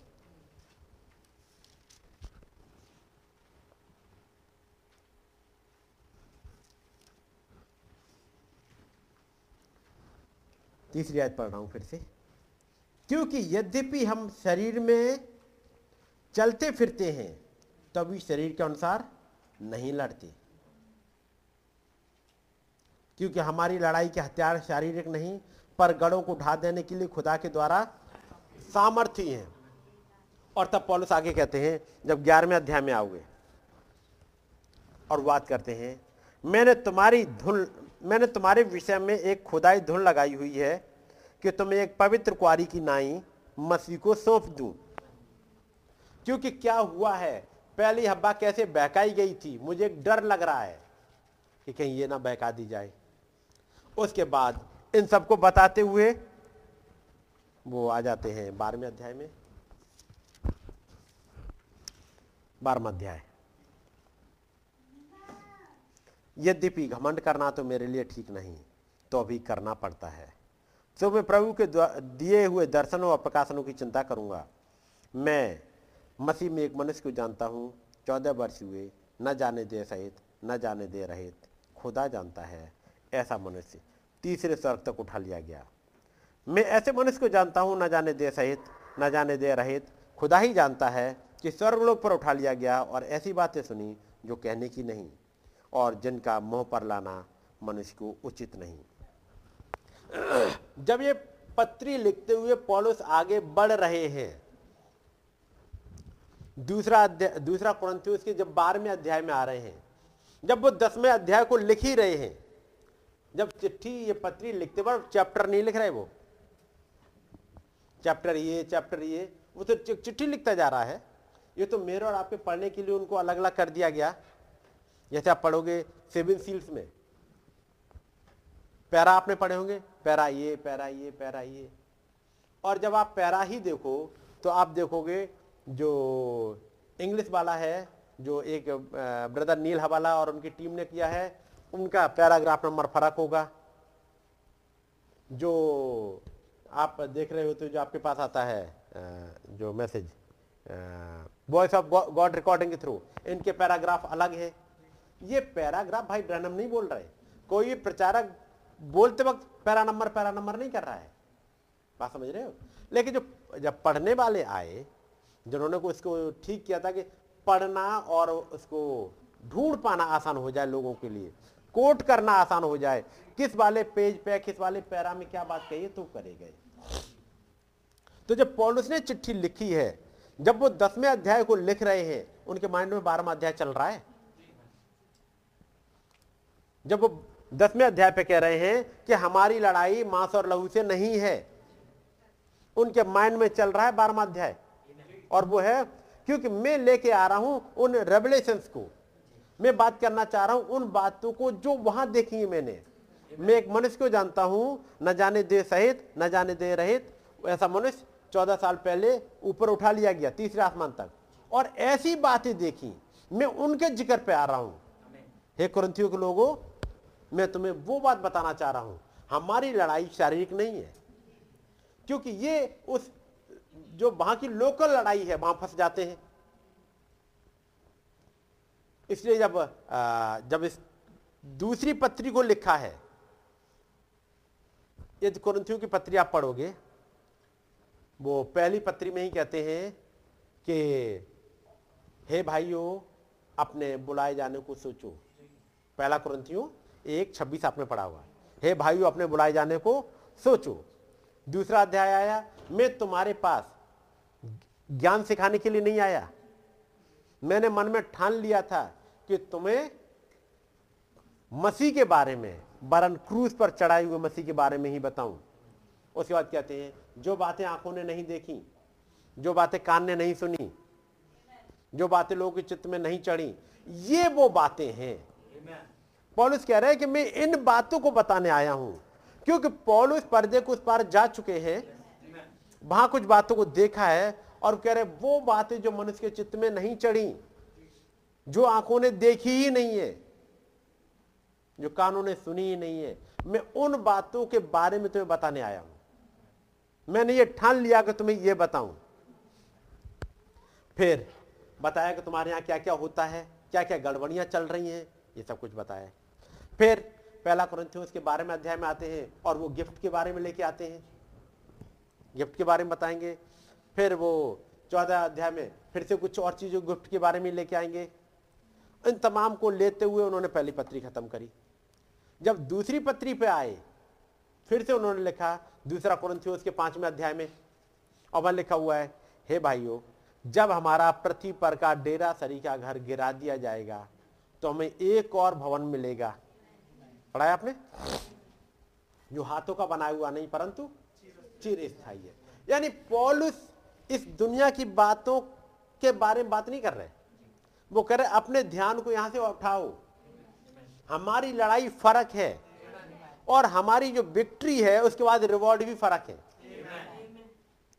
यदि उस लड़ाई में, यदि पहले लड़ाई समझ गए कि लड़ाई लड़ कौन रहा है, लड़ाई हो क्यों रही है, ये लड़ाई करने वाला हमारा कोई पड़ोसी नहीं, ये लड़ाई करने वाला हमारा कोई रिश्तेदार नहीं, ये लड़ाई करने वाला हमारा कोई कांग्रीगेशन वाला जन नहीं, हमारी लड़ाई फर्क है। और यदि हमारा पड़ोसी, हमारा दोस्त, हमारा रिश्तेदार, हमारा कोई कुलीग यदि कहीं लड़ रहा है तो याद रखिए इस लड़ाई के पीछे कोई है। क्योंकि जब सांप हब्बा को बहकाने आया तो ये सांप नहीं था, डायरेक्टली तो सांप दिख रहा है, लेकिन ये सांप ही नहीं था, इस सांप के पीछे एक ताकत काम कर रही थी, एक सोच काम कर रही थी, एक आत्मा काम कर रही थी उस सांप के पीछे, जिसने कि इस सांप का कंट्रोल ले लिया था पूरी तरह से। अब ये सांप, ये सर्प उसके चलाए चल रहा है, इसकी अपनी सोच नहीं चल रही, ये सोच उसके चलाए चल रहा है। तो याद रखिए हमारी लड़ाई फर्क है, क्योंकि पौलुस ने ये सब कुछ पढ़ा हुआ है, वो यहां पर लेकर के आता है। याद रखिए हब्बा बहकाई कैसे गई थी, उसके पीछे ताकत कौन सी काम कर रही थी, और उसी वाली बात को लेकर के पौलुस को अब दिखने लगा कि वो वही सामर्थ फिर से काम करने लगी है। इसलिए कह रहे हैं पौलुस, क्या तुम नहीं जानते दूसरा कोई सुसमाचार है ही नहीं, लेकिन तुम एक और सुसमाचार की ओर फिरने लगे हो।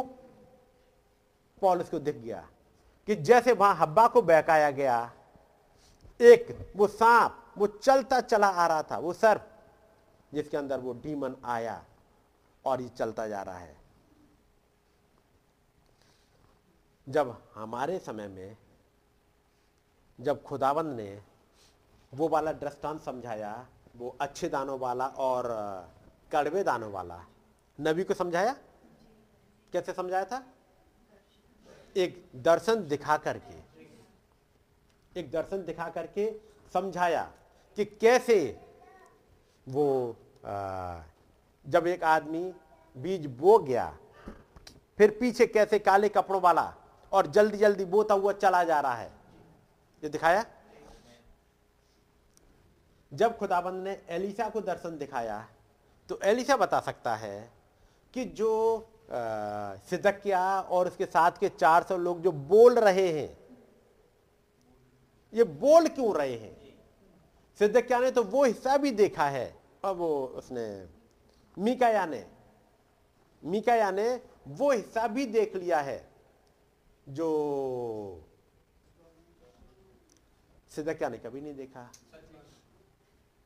जो अहाब ने कभी नहीं देखा।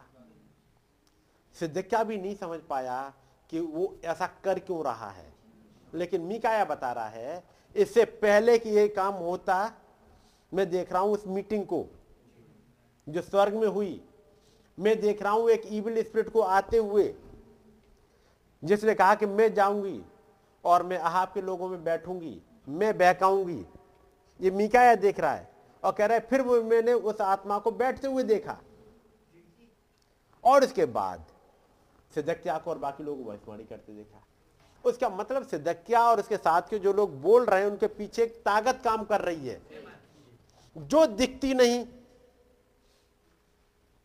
बात समझ रहे, जो दिखती नहीं लेकिन काम कर रही है सिदकिय्याह के पीछे, और वो लेकर के आएगी अहाब को गिलाद के रामोत पे ताकि वो मारा जाए।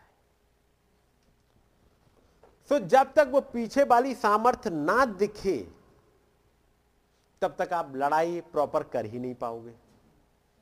जब तक दुश्मन की चाल समझ में नहीं आए तब तक आपकी लड़ाई पूरी होगी नहीं और आप जीत नहीं पाओगे। इसलिए खुदावंद ने इस युग में एक नबी भेजा जिसने प्रचार किया एक ऐसा महायुद्ध जो हमेशा लड़ा गया। तो वो लड़ाई बहुत कुछ खास है। यहां पर पौलुस ने बताया कि मैं तो तुम्हें उन रेवलेशन की बात करना चाह रहा हूं जो मैंने स्वर्ग में देखा। वहां कुछ घटनाएं घटी हमारे युग में जब हम प्रकाश की बात पढ़ते और स्वर्ग में लड़ाई हुई। ये लड़ाई जमीन पर नहीं हुई जो भी पढ़ी थी हमने, जहां मीकाएल और उसके दूत लड़ रहे हैं उस लूसीफर से और उसके दूतों के साथ। वो लड़ाई हुई स्वर्ग में, मैं और आप है जमीन पर। आप कैसे देखोगे? जब आप जमीन पे हो लड़ाई हुई स्वर्ग में। अगली बात, लड़ाई आपके सामने हुई नहीं, वो तो लड़ाई हुई स्वर्ग में एक बार और किक उसको लूसीफर को लात मार दी गई। अब वहां उसके लिए जगह नहीं रही। अब वो लड़ाई उसकी जमीन पे आई। यदि पहली वाली लड़ाई का पैटर्न समझ लो तो दूसरी वाली समझ में आ जाएगी, हमें कैसे बचना है इससे। उसके बाद तीसरी वाली लड़ाई के लिए तैयार हो जाओगे। तो पहले वो लड़ाई समझनी पड़ेगी।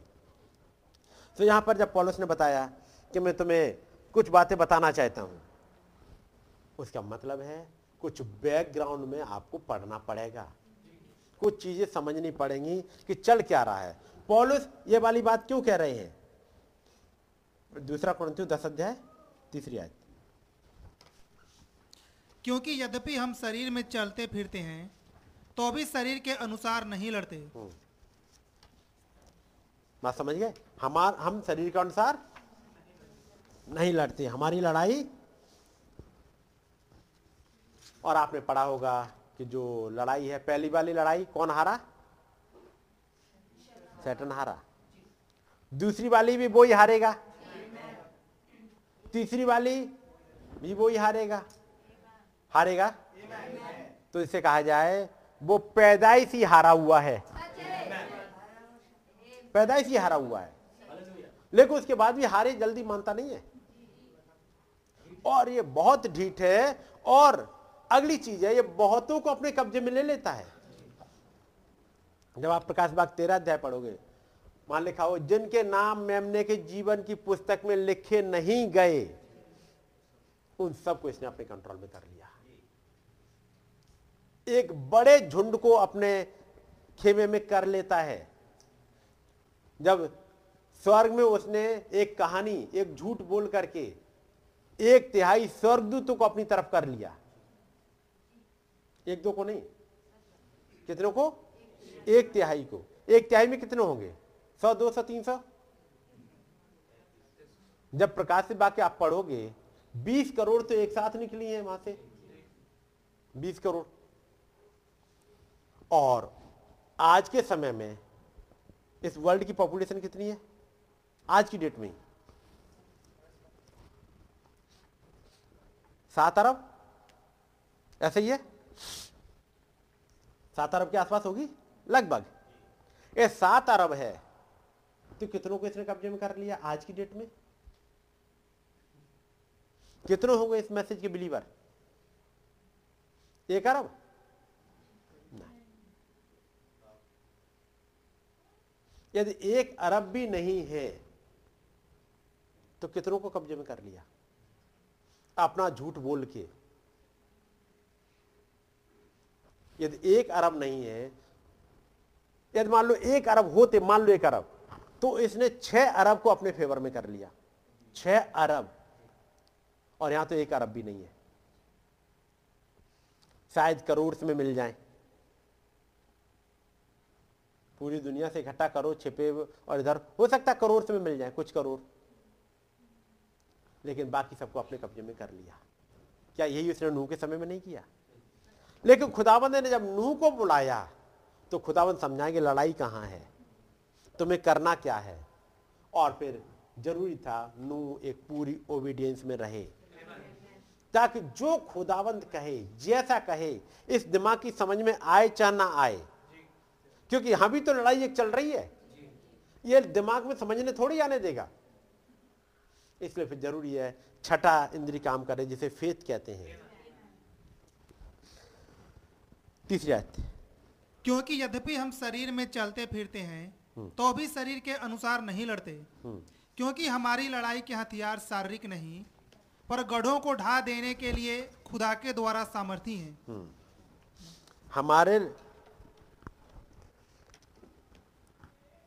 क्योंकि हमारी, चौथी आयत, हमारी लड़ाई के हथियार शारीरिक नहीं है। फिर हमारी लड़ाई के हथियार हैं क्या? ये शारीरिक नहीं है तो आत्मिक है, तो फिर आत्मिक हथियारों को बांधना पड़ेगा। आत्मिक हथियार में क्या क्या है?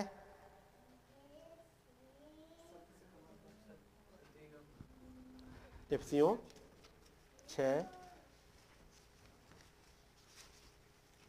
हो सकता है इस बार टॉपिक पर कुछ रुके हैं शायद कुछ दिनों, हो सकता है एक मीटिंग में नहीं अगली मीटिंग में भी रुकना पड़े। 13 से हाँ पढ़ दो, 10 से पढ़ दो चाहो तो, इफिसियों 6:10। इसलिए प्रभु में और उसकी शक्ति के प्रभाव में बलवंत बनो, खुदा के सारे हथियार बांध लो कि तुम शैतान की युक्तियों के सामने खड़े रह सको, क्योंकि हमारा यह मल्लयुद्ध लहू और मांस से नहीं परंतु प्रधानताओं से और अधिकारियों से और इस संसार के अंधकार के हाकिमों से और उस दुष्टता के आत्मिक सेनाओं से है जो आकाश में है। याद रखिएगा, है तो मल्लयुद्ध, मल्लयुद्ध समझ रहे ना? मल्लयुद्ध कैसा होता है? हाथापाई है। मींस ये कोई दूर से वाली लड़ाई नहीं है, फेंक के मारने की नहीं है लड़ाई, है तो हमारे मल्लयुद्ध। बात समझ रहे ना? मल्लयुद्ध में हमारे हाथ इस्तेमाल होते हैं, हमारे पैर भी इस्तेमाल हो रहे होते हैं, हमारी एक एक मसल इस्तेमाल हो रही होती है। सो मल्लयुद्ध जब ये है तो हमें फिर एक एक मसल, एक एक हाथ के एक्शन आपको देखने पड़ जाएंगे। ये लड़ाई बड़ी खतरनाक वाली है मल्लयुद्ध, लेकिन जिससे मल्लयुद्ध वो सामने दिखता नहीं, और जो दिखता है वो है नहीं जो लड़ रहा है, वो दुश्मन है नहीं, दुश्मन कहीं और है, प्रोजेक्ट कुछ और किया है, और जो सामने आता है उसे सोचते हमारा दोस्त है, और जो दोस्त हो उसे समझते हैं कि दुश्मन है। यहां उल्टा हो जाता है, समझ नहीं आता कि हम इससे लड़े या ना लड़े, किससे लड़े किससे ना लड़े। यिर्मयाह के समय में आप पढ़ोगे, यिर्मयाह नबी कहता है मिस्र के राजा के पास मत जाओ, आप पढ़ोगे वहां मिलेगा, मिस्र के राजा के पास मत भागो, तुम यहीं बने रहो, खुदावंत तुम्हारे लिए छुड़ौती यहीं लेके आएगा, तुम यहीं रुके रहो। लेकिन वो राजा एकोन्या है या योवाकीम कोई है, वो कहता नहीं हम यहां से भागना पड़ेगा, और वो भागने लगे। फिर यरूशलेम को घेर लिया गया, और जब घेर लिया गया, जब उन्होंने यिर्मयाह की बात नहीं मानी, एक दिन उन्होंने उसको दीवार को फोड़ा, एक सुरंग बनाई, और दूर जाके निकल के भागे मिस्र की तरफ को। दुश्मन को पता लग गया, उन्हें घेर लिया, पकड़ के ले गए, उनकी राजा की आंखें फोड़ दी गई, सबको बंदी बना के ले गए। यिर्मयाह कह रहा है यहीं रुके रहो। खुदाबंद ने जो वचन दिया योआकीम ने नहीं समझा, उसने सोचा मिस्र में जाके मेरा फायदा हो जाएगा। वो एक लड़ाई को नहीं समझ पाए कि लड़ाई चल कहां रही है। हमारा ये मल्लयुद्ध लहू और मांस से है मल्लयुद्ध, लेकिन ना लहू से है ना मांस से है, तो फिर किससे है? और मल्लयुद्ध चल रहा है परंतु प्रधानों से। कौन से वाले प्रधान से? अब प्रधान हो तो सामने देखे, लेकिन लहू और मांस से है नहीं। अधिकारियों से और इस संसार के अंधकार के हाकिमों से। ये संसार के अंधकार के हाकिमों से है, ये अंधकार के हाकिम है। उसका मतलब ये एक अंधकार ला रहे होते हैं, एक अंधेरा ला रहे होते हैं। जब लड़ाई चल रही हो और जब पता लगे कि दुश्मन अब भागने वाला है, दुश्मन भागने वाला है, हम जीतने वाले हैं, उसी समय पर मालूम क्या होता है? एक अंधकार ले आते हैं। और जैसे अंधकार ले आए आप सोचो चलो अब रिलैक्स हो जाओ, चलो अब कल देखेंगे, आज तो अंधेरा हो गया आप कल देखेंगे। और जब तक आपने सोचा कल देखेंगे तब तक फिर से इकट्ठे होकर आ जाते हैं। यहोशू ऐसी लड़ाई लड़ रहा था, पड़ा होगा। और जब देखा कि दुश्मन भाग गए हैं, लेकिन मालूम है अब ये फिर से इकट्ठे हो जाएंगे, पड़ा है। तब यहोशू ने क्या प्रार्थना करी? सूरज निकले, सूरज डूबे नहीं। क्योंकि यहोशू को यह देखने लगा अब ये अंधकार सामने आ रहा है, अंधकार घिरने लगा, सूरज की रोशनी घिरने लगी, क्योंकि बीच में कुछ आ गया। ये अंधकार ले आए हैं ताकि थोड़ा सा सेफ प्लेस ने मिल जाए, ताकि फिर से अपनी ताकत इकट्ठी कर ले। ऐसे समय में कुछ ऐसे लोग चाहिए जो इस नेचर पर कंट्रोल कर सके। और यहोशू चूंकि लीडर है, उसे दूर से दिख रहा है अब दुश्मन कर क्या रहे हैं, इन आंखों से नहीं। इन आंखों से तो दुश्मन दूर भागते हुए दिख रहे हैं, लेकिन एक दूसरी आंखों से देख रहे हैं ये दुश्मन आ कैसे रहा है। और ये आज नहीं अब कल सुबह फिर आ जाएगा, पूरा झुंड इकट्ठा होगा, पढ़ा है आपने सबने। इसलिए वो कहता है इससे पहले कि दुश्मन इकट्ठे हो हमें आज ही खत्म कर देना होगा। लड़ाई खत्म करनी पड़ेगी। मेरे और आपकी जिंदगी में यही होता है, जब आप तो चलो अब हम जीत गए अब हम कुछ कर लेंगे, वही समय होता है जैसे ही आप रिलैक्स हुए दुश्मन दोहरी ताकत से अटैक करता है। इसलिए यहाँ पर पौलुस ने कहा है हमारी ये लड़ाई, हमारा ये मल्लयुद्ध लहू और मांस से नहीं है परंतु प्रधानों से और अधिकारियों से और संसार के अंधकार के हाकिमों से और दुष्टता की आत्मिक सेनाओं से जो आकाश में है। आज्ञा से पढ़िएगा मैंने। इसलिए खुदा के सारे हथियार बांध लो कि तुम बुरे दिन में सामना कर सको और सब कुछ पूरा करके स्थिर रह सको। इसलिए सत्य से अपनी कमर कसकर और धार्मिकता की झिलम पहनकर और पांवों में मेल के सुसमाचार की तैयारी के जूते पहनकर और इन सब के साथ विश्वास की ढाल लेकर स्थिर रहो, जिससे तुम उस दुष्ट के सब जलते हुए तीरों को बुझा सको। जी अब यहाँ पर सुनो, जो हमारी लड़ाई है जिसमें हम जा रहे हैं, we are going to even conquer death, हम यहाँ तक कि डेथ को भी अपने कब्जे में कर लेंगे, उस पर जीत पाएंगे। We will overcome the beast. कौन से वाले बीस्ट को? प्रकाश भाग 13 है, लेकिन प्रकाश भाग 13 में तो दो बीस्ट है, एक पृथ्वी में से निकल रहा है और एक समुद्र में से निकल रहा है, ठीक है नहीं। एक पृथ्वी में से निकल रहा है और एक समुद्र में से निकल रहा है।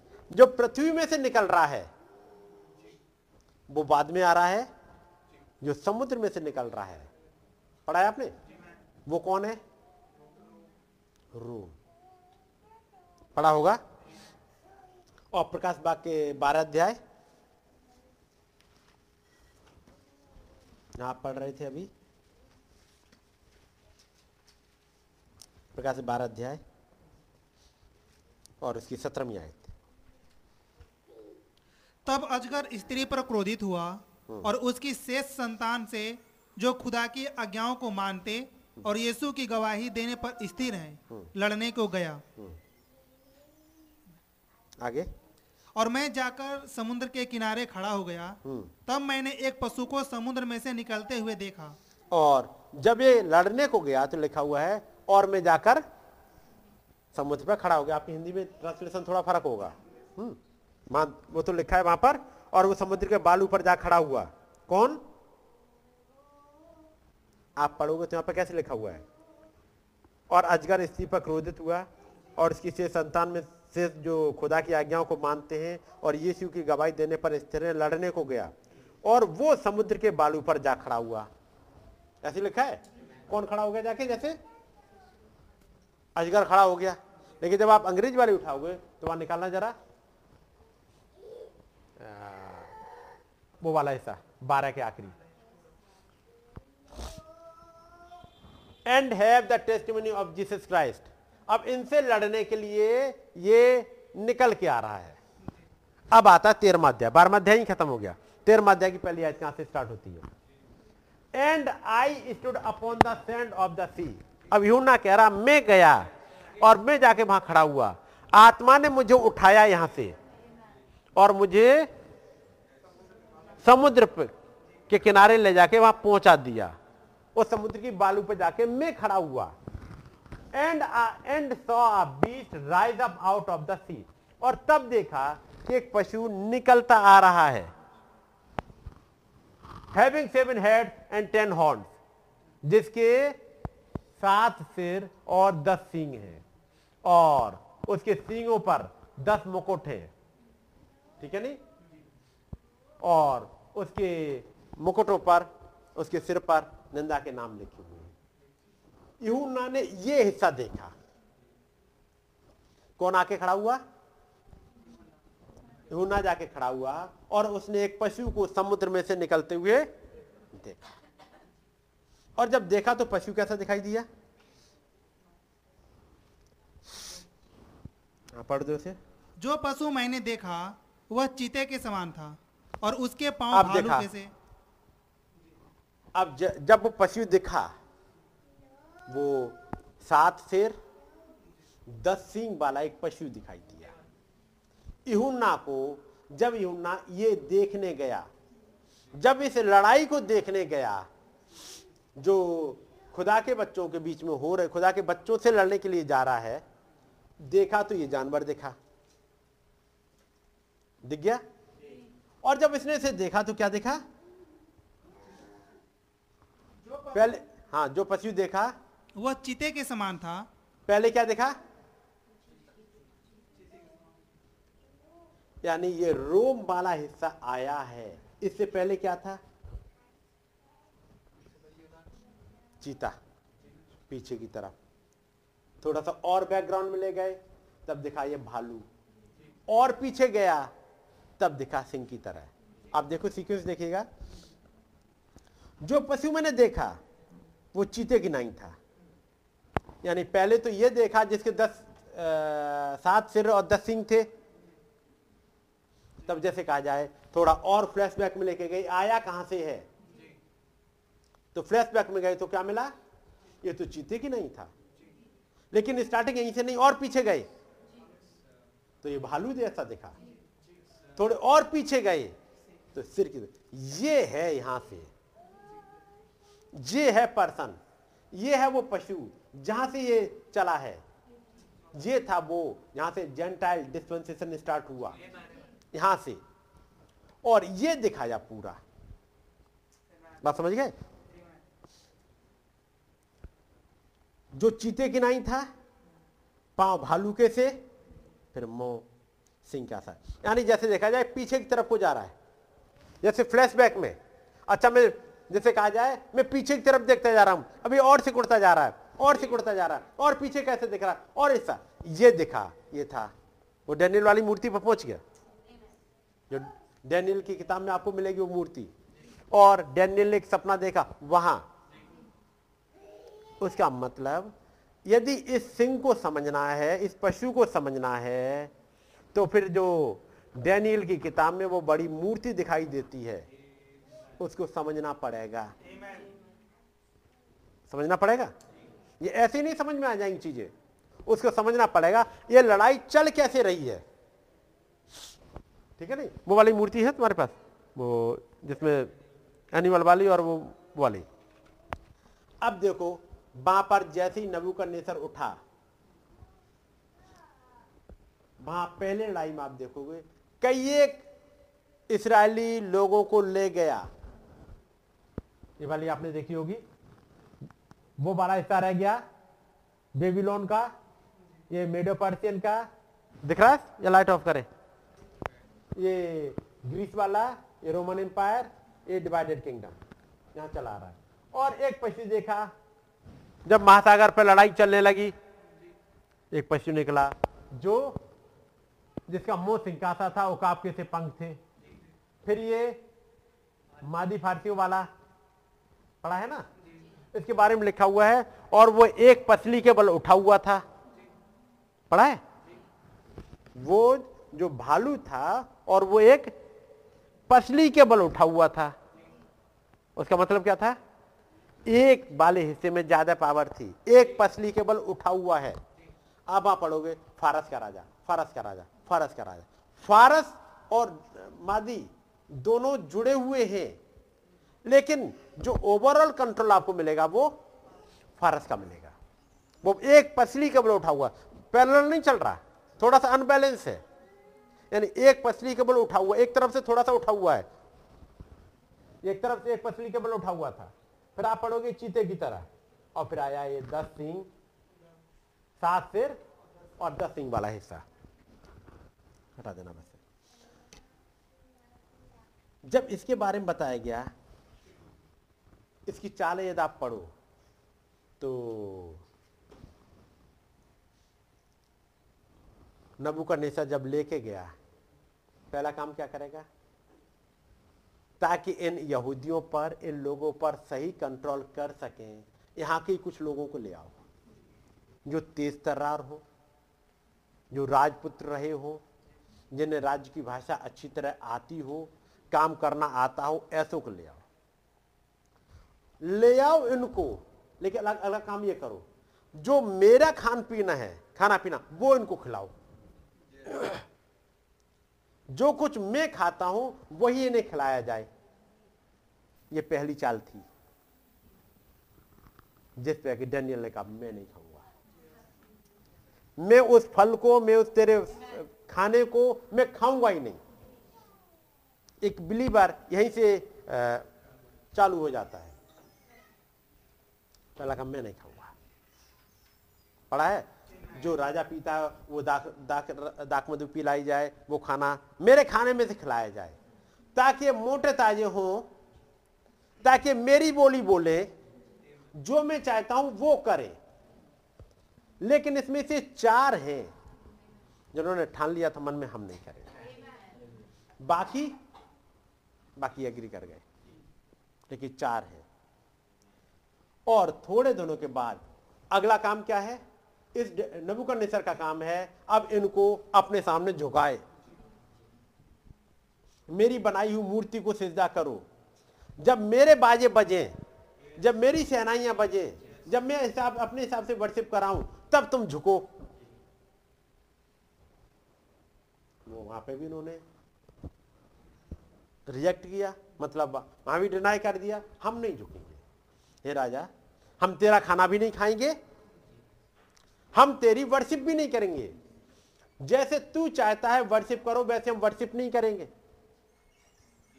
दुनिया के लोग कहेंगे ये तो अजीब टाइप के लोग हैं, सारे लोग तो सुन रहे हैं और आखिर हो तो गुलाम ही, इससे बढ़कर कोई हो क्या, मुझसे और आपके नहीं कहते, हो तो इस इंसान, इस शरीर में ही हो, तो इस खाल में ही, खाना तो कुछ खाओगे ही, रहोगे तो दुनिया में तो रहना है, मरने के बाद कब्र तो चाहिए ही, बच्चों के लिए शादी ब्याह के लिए कुछ जगह तो चाहिए ही, कुछ प्रमाण पत्र तो चाहिए ही, कोई पास्टर तो चाहिए, क्या करोगे, रहते हो तब इसी खाल में हो। रहते तो इसी गुलामी में हो, लेकिन कुछ बच्चे थे जिनके पास एक समझ दे दी खुदावंद ने।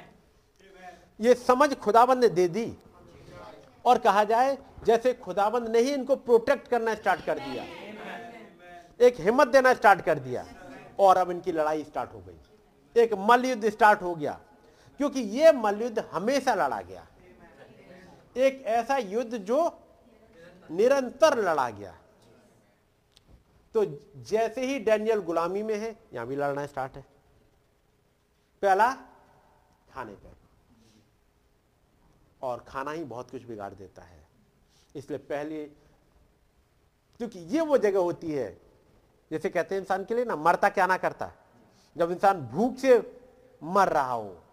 वर्शिप तो अभी बाद में आएगी, पहले तो जब भूख से मर रहा हो, ऐसे में तो जो कुछ मिल जाए खा लो भाई। ये वो समय है जब डैनियल ने कहा नहीं, सॉरी, कुछ भी नहीं खाएंगे हम, आपकी बनाई हुई, आपकी तरफ का प्रोवाइड किया कुछ नहीं खाएंगे। और जब इन्होंने मना किया तब गॉड टॉक टू मोजेस में, शायद गॉड टॉक टू मोजेस में ही है, जब नबी समझाते हैं कि जब वो अपनी दाल और सूखी रोटी खा रहे होते थे, खुदावंद विटामिन से उड़ेल देता था। तो क्या सूखी रोटी खाने के बाद भी हेल्थ अच्छी हो सकती है? दाल खाने के बाद भी हो सकती है, और हुई।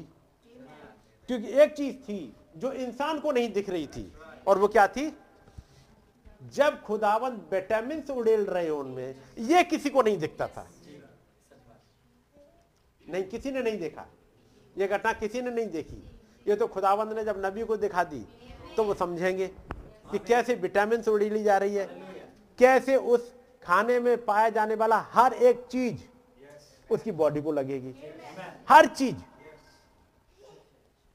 यानी बॉडी इतना परफेक्टली काम कर रही है, इतना परफेक्टली कि जो कुछ खाया उसमें से जितनी विटामिन निकलेगी, जितनी कार्बोहाइड्रेट चाहिएगी, जितनी शुगर चाहिएगी, जितना एनर्जी चाहिएगा, यानी अलग से कोई प्रोटीन, यानी अलग से कोई फास्फोरस, यानी कोई अलग से विटामिन कुछ नहीं लेने पड़ रही है,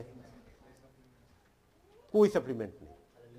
तो कितना जरूरी है हम खुदावंद के पास ऐसे आ जाएं। हमारी एक लड़ाई तो वहीं खत्म हो गई।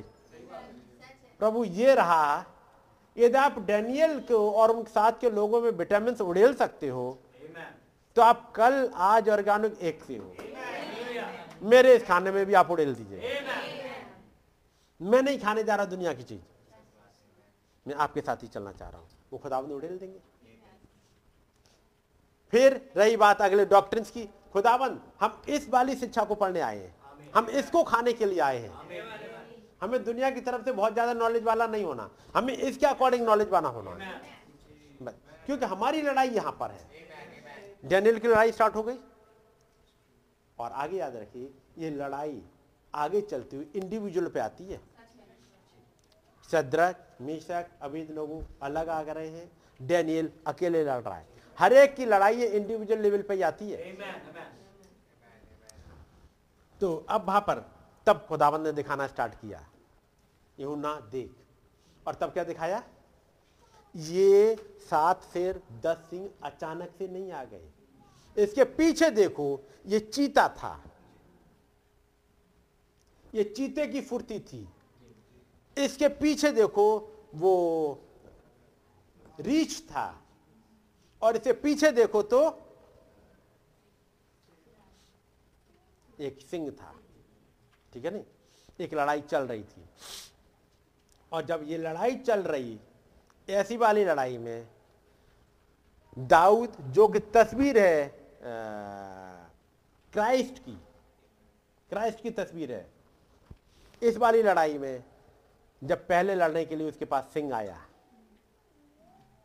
उसके मेमने को लेकर के पहले सिंह भागा। आप पढ़ोगे तो सीक्वेंस को, पहले सिंह लेके भागा मेमने को, एक चरवाहे के कुछ मेमनों को लेके भागा, और एक चरवाहा मसीह खुद है, मुख्य चरवाहा जिसे कह सकते हैं, सबसे बड़ा चरवाहा, चीफ शेफर्ड वही है। और उसके जब भेड़ों को लेके भागा तो उसने पीछा किया, इस दाऊद ने पीछा किया, और पहले जाके शेर को मारा, मारा। उसके बाद अगली बार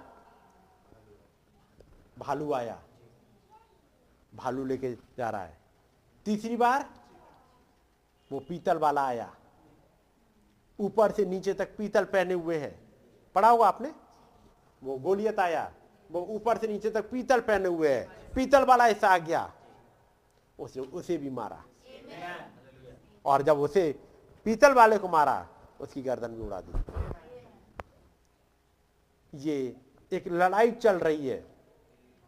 और चौथी लड़ाई आगे जब आएगी, ये टाइप दाऊद जो क्राइस्ट की तस्वीर है, वो लड़ाइयां लड़ रहा है। पहले शेर से लड़ेगा, फिर भालू से लड़ेगा। फिर लड़ाई एक बहुत बड़े उसमें आ गई, एक वो बहुत ताकतवर आ गया जिसका नाम गोलियत है। लेकिन लड़ाई चल रही है। हमारी लड़ाई मांस और लहू से नहीं है। और तब यहां पर दिखाया, जो ये लड़ाई जब प्रकाश वाक्य 13 में पढ़िएगा दूसरी आयत से। हाँ, जो पशु मैंने देखा वह चीते के समान था और उसके पांव भालू के से और मुंह सिंह का सा था। उस अजगर ने अपनी सामर्थ और अपना सिंहासन और बड़ा अधिकार उसे दे दिया। मैंने उसके सिरों में से एक पर ऐसा भारी घाव लगा देखा मानो वह मरने पर है जी। फिर उसका प्राण घातक घाव अच्छा हो गया। अब आप यूना को यहाँ दिखाया जा रहा, देख ये आया कहाँ से पशु, ये आज जो दिख रहा है इसकी बैकग्राउंड कहाँ से चला है। वैसे हर एक लड़ाई की, हर एक दुश्मन की, जब तक आपको बैकग्राउंड नहीं पता होगी, लड़ाई मुश्किल पड़ जाएगी। इससे जरूरी है आप लड़ाई देखो। और जब आप लड़ने जाना है, याद रखिएगा आप एक रिस्पॉन्सिबिलिटी है। मैं एक हिस्सा आपको पढ़ता हूँ इसमें से।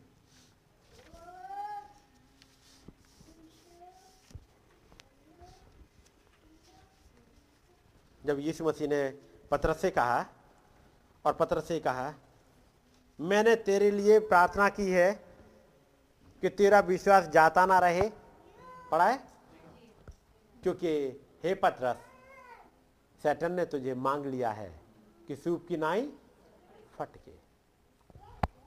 ये जो छोटा सा चर्च जिसका पास्टर खुदावंद यीशु मसीह खुद है, उन्होंने देख लिया कि डेमन एंट्री कहां से कर रहा है। वो डेविल जब आएगा, और जो स्ट्रॉन्ग माना जाता है वो पतरस है, सबसे ज्यादा स्ट्रॉन्ग। लड़ाई में भी, वैसे भी, और एक्शन में भी सबसे ज्यादा जल्दबाज यही है। सबसे बड़ा भी है उम्र में, और मसल्स देखी जाए तो इसी की सबसे बड़ी है, इसी यही तंगड़ा है। वो क्योंकि उसने इतनी ज़्यादा नाव चलाई है, इतनी ज़्यादा मसल्स उसकी मजबूत है। और फेथ में भी ये है, और तो और समझ में भी बहुत है। क्योंकि इसी के लिए कहा कि पतरस, मांस और लहू ने नहीं बल्कि मेरे पिता ने तुझ पर ये बात रिवील की है, प्रकट करी है। उसका मतलब ये पतरस है मुख्य, जिस पर अटैक सबसे ज्यादा होगा, क्योंकि एक्शन में सबसे आगे। प्रभु यदि आप हैं तो मैं भी आता हूं, यही है ना। जब यीशु मसीह को जब पकड़ने की बात आएगी तो यही तलवार निकालता, खटाक से कान काटता, कोई चिंता नहीं करता। ये यही है जिससे खुदावंद ने कहा, जा पतरस जा और एक मछली मार, और जा करके वो टैक्स के लिए वहां से जो सिक्का मिलेगा उसको हमारे लिए पे कर दे। हर एक जगह पतरस, याकूब, यूहन्ना होते हैं। मोहरे खुली, पतरस वहां पे हैं। जब बादल आया, पतरस वहां पे हैं। जब वो ढेर सारी मछलियां बनी, पतरस वहां है, और पतरस के साथ ही होने दिया। जब रेवलेशन खुला, पतरस वहां है। सबसे ज्यादा स्ट्रॉन्ग पिलर यही है, तो सबसे ज्यादा अटैक फिर इसी पे होगा। इसलिए खुदावंद ने कहा, हे पतरस शैतान ने तुझे मांग लिया है कि सूप की नहीं फटके, लेकिन मैंने विनती की है कि तेरा विश्वास जाता ना रहे। यानी इससे पहले कि इस पे अटैक आए, खुदावंत कह रहा है मैंने, प्रभु कह रहा है मैंने विनती की है, तेरा विश्वास जाता ना रहे। इसलिए वहां पर एक बार इनकार करने के बाद भी पतरस लौट आया। मेरे और आपके लिए भी यूहन्ना की इंजील उसके 16-17 अध्याय में विनती करी गई है। मैं केवल इन्हीं के लिए विनती नहीं करता, बल्कि और भी है, मैं उनके लिए भी विनती करता हूं। एक विनती मेरे और आपके लिए कर दी गई है। इसलिए बैकस्लाइड होने के बाद भी या बीक पड़ने के बाद भी लौट के आ गए होते हैं, नहीं तो चले गए होते। और यदि विनती करी है इस पतरस के लिए तो फिर आगे कोई पर्पस होगा। पतरस ही कहेगा जा मेरे मेमने को चरा, मेरे भेड़ों की रखवाली कर। एक जिम्मेदारी सौंपी इसको पतरस को, जिसके लिए प्रार्थना करी प्रभु ने, जिसके बचाव के लिए उसके लिए जिम्मेदारी भी सौंपी है, और उसके जिम्मेदार होना भी जरूरी है नहीं? पतरस मैंने तेरे लिए विनती करी है कि तेरा विश्वास जाता ना रहे। तो याद रखिएगा जो उस चर्च का जो पास्टर है खुदावंद यीशु मसीह उसे देख रहा है कि ये डेविल एंट्री कहां से कर रहा है। खुदावंद ने हमारे युग में एक नबी को रखा और दिखा दिया ये डेविल कहां कहां से एंट्री करेगा। पहली कलीसिया काल में वहां पर एक पास्टर है जिसका नाम है पौलुस, जो कह रहा है कि अपने लोगों से मेरे जाने के बाद तुम्हारे इस झुंड में फाड़ खाने वाले भेड़िए आ जाएंगे। उसको दिख रहा है दूर से, जो अभी हमने पढ़ा था कुरिन्थियों की पत्री में, वहां पर लिखा हुआ है कुरिन्थियों की पत्री में एक हिस्सा है, चलो याद आ जाएगा तो बताएंगे, अभी याद था। सो हम चूंकि एक लड़ाई में हैं तो फिर हमारी हर एक की एक ड्यूटी है। और याद रखिएगा यदि आप अपनी ड्यूटी, अपनी पोस्ट ऑफ ड्यूटी को नहीं समझ रहे, आप केवल आके बैठने के लिए नहीं हो। आप आओ और बैठो और चले जाओ इसके लिए नहीं हो। आप उस खुदावंद के राज्य में एक प्रजा की तरह नहीं जा रहे हो, आप एक राजा की तरह जा रहे हो, एक योद्धा की तरह जा रहे हो, एक लड़ाई लड़के जा रहे हो। तो एक लड़ाई के लिए एक सोल्जर को उसके अकॉर्डिंग तैयार होना होता है। सोल्जर ऐसे नहीं चला जाता। आपकी कुछ ड्यूटी है। खुदावंद ने जब आपको भेजा है तो एक रिस्पॉन्सिबिलिटी के लिए, और तब जरूरी होता है कि मैं और आप अपनी रिस्पॉन्सिबिलिटी जरूर समझें। समझ गए? आपकी ढेर सारी रिस्पॉन्सिबिलिटी होती हैं, हर एक को पार्टिसिपेट करना होता है, हर एक को इन्वॉल्व होना होता है, होना होता है कि नहीं, या केवल बैठने के लिए होते हैं। और जबकि लड़ाई चल रही है एक महान आत्मिक युद्ध की, तो फिर हमें उसके अकॉर्डिंग ट्रेंड भी होना चाहिए। जबकि हमारी लड़ाई आत्मा से है और दुश्मन जिससे हमें लड़ना है, तो उसके बारे में हर एक चाल हमारी समझ में आनी चाहिए। अब जैसे आप समझो जो फिजिकल लड़ाई होती है, फिजिकल लड़ाई में एक सैनिक को जब ट्रेंड किया जाता है, उसकी ट्रेनिंग या उसकी जिंदगी एक सिविलियन की जिंदगी से बहुत फर्क होती है। होती है? एक सिविलियन से कह दो कि आप 24 घंटे खड़े रहो, खड़ा रहेगा? एक आर्मी मैन को खड़ा रहेगा, उसके पैर नहीं दुखते, नहीं दुखते। एक सिविलियन से कहो कि आप 4 घंटे कंटिन्यू दौड़ते रहना, दौड़ेगा? 4 घंटे छोड़ दो जी, 200 मीटर हाँपने लगेगा। और एक सोल्जर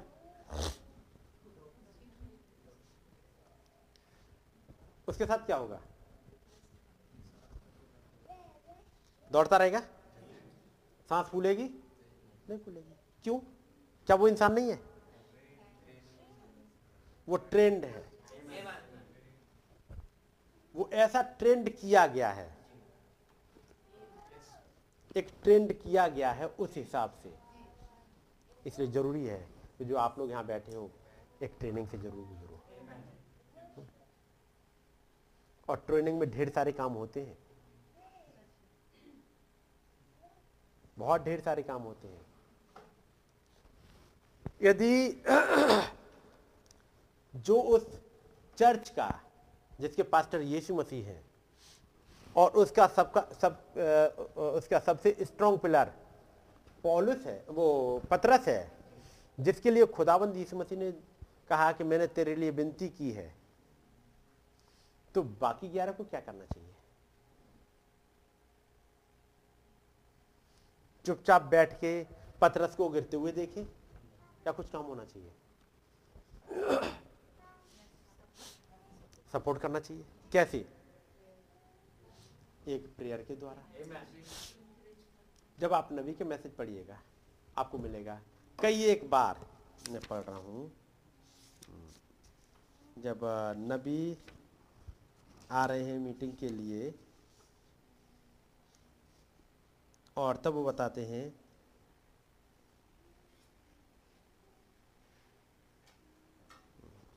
वो मैसेज कैसा, मैं बाद में बता दूंगा जगह कौन कौन सी है, कि जब वो आ रहे हैं वो भी एक लड़ाई में होते हुए आ रहे हैं।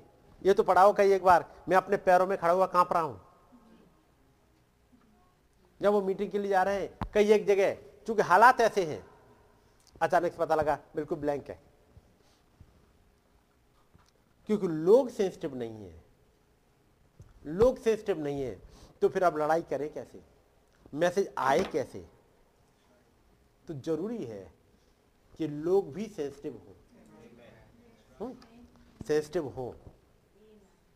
अब मैं एक काम करने जा रहा हूं आप लोगों के सामने, इससे पहले कि एक दूसरे को कोई देखे, मैं चाहूंगा कि जब मैं कुछ सवाल पूछूंगा आप अपनी आंखें बंद रखिएगा, केवल अपने हाथों को उठा लीजिएगा, ताकि आपके हाथों का आपके भाई बंधु ना देखें। समझ रहे नहीं?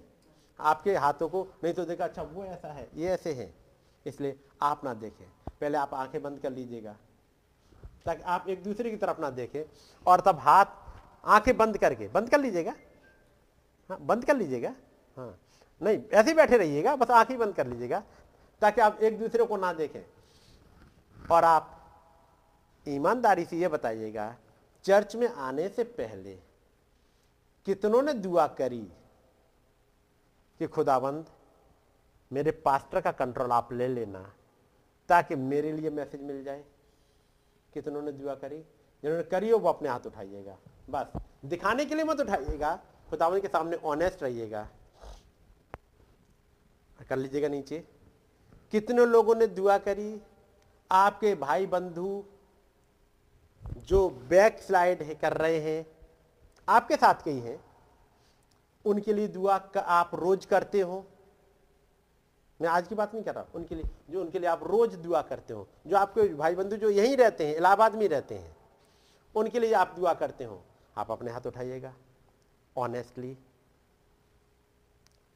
यदि कोई भाई या बंधु बैकस्लाइड हो रहा है, या जैसे ही आप बीमारी की सुनते हैं दुआ करते हो?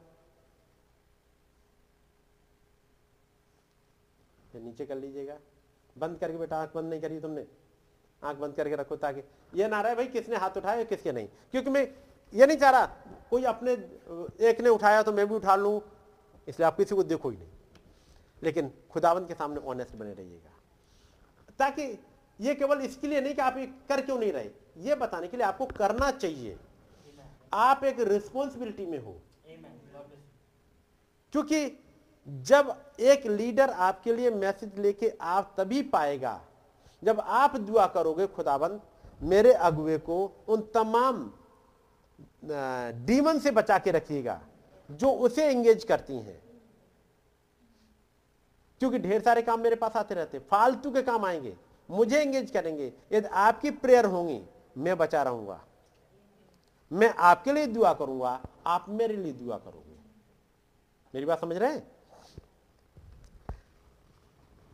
आप लोग चलेगा इस वीक में जो पिछले वीक निकल गया, कितने लोगों ने एक कोई नया मैसेज खत्म करा, या नया नहीं पुराना, कोई सही नया या पुराना कोई एक मैसेज पूरे हफ्ते में खत्म कर दिया हो, वो अपने हाथ उठा लीजिएगा,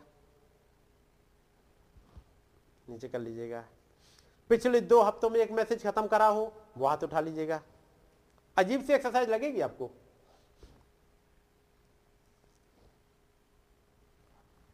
ऐसे कितने हाथ हैं जिन्होंने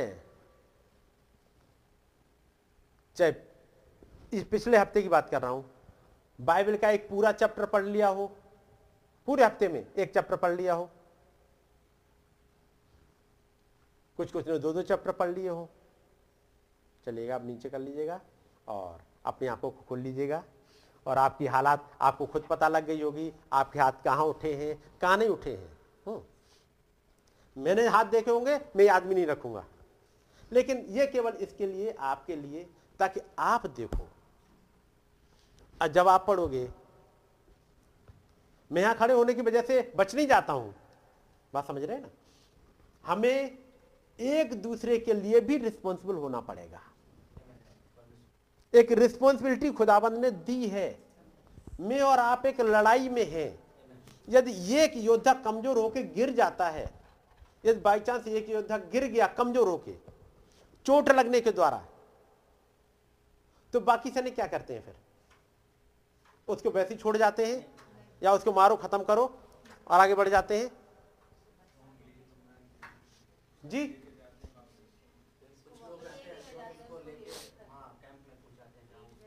वहां छोड़ क्यों नहीं देते हैं? यदि वो मर जाएगा तो ये कमजोर हो गया।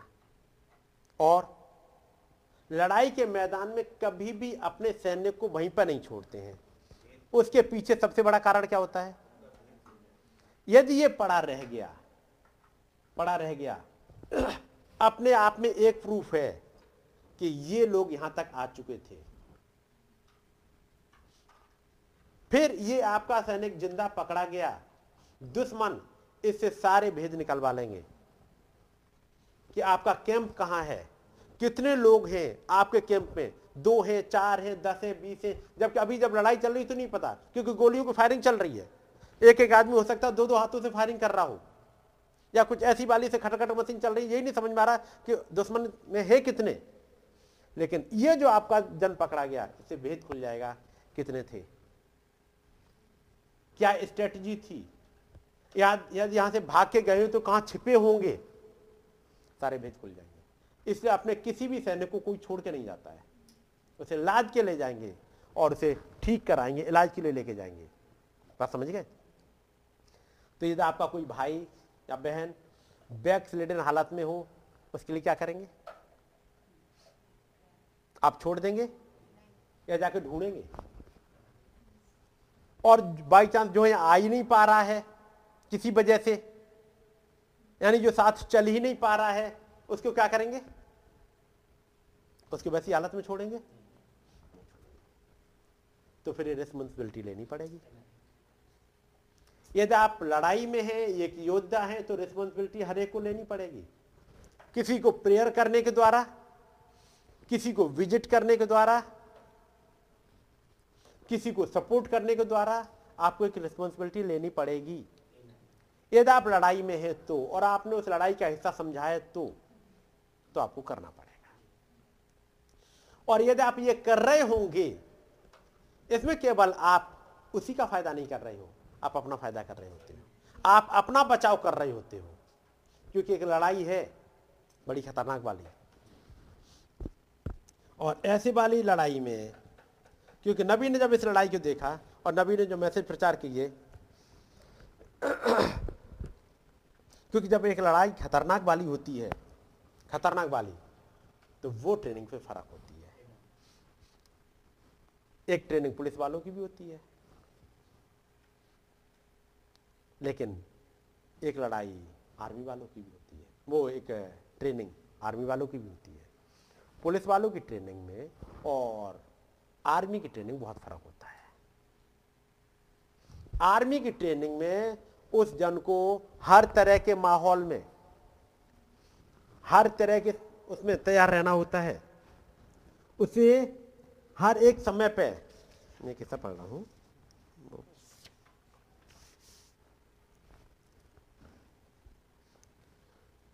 उसको योद्धा को ये मालूम होता है कि जब वो बैटलफील्ड में है वो एक सिविलियन की तरह बिहेव नहीं करता।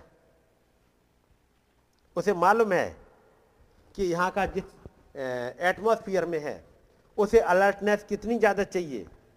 वो तैयार होता है हर समय लड़ाई के लिए। वो जानता है कि लड़ाई कभी भी हो सकती है। जो वहाँ पे युद्ध वाले क्षेत्र में होते हैं उन्हें पता होता है लड़ाई कभी भी हो सकती है, दुश्मन कहीं से भी आ सकता है। और से मालूम है यदि मैं जरा सी देर के लिए भी अपने ये कवच वगैरह जो होते हैं उनके जो सेफ्टी गार्ड्स यदि मैं हटा दूं, ये वही समय होगा जब गोली आके लग जाएगी। ये वही प्लेस होगा जहां गोली आके लगेगी। जरा सा भी आपने खुला हुआ छोड़ा है, गोली वहीं लग जाएगी। वहीं लगनी भी चाहिए। आपने देखा होगा कि हमारे देश की प्राइम मिनिस्टर इंदिरा गांधी रोजाना कवच पहन के जाती थी। रोजाना, एक दिन नहीं पहना। और जिस दिन नहीं पहना दुश्मन को पता लग गया क्या ये नहीं पहने। कुछ हालात ऐसे होने दो, कुछ ऐसी हड़बड़ी में डालो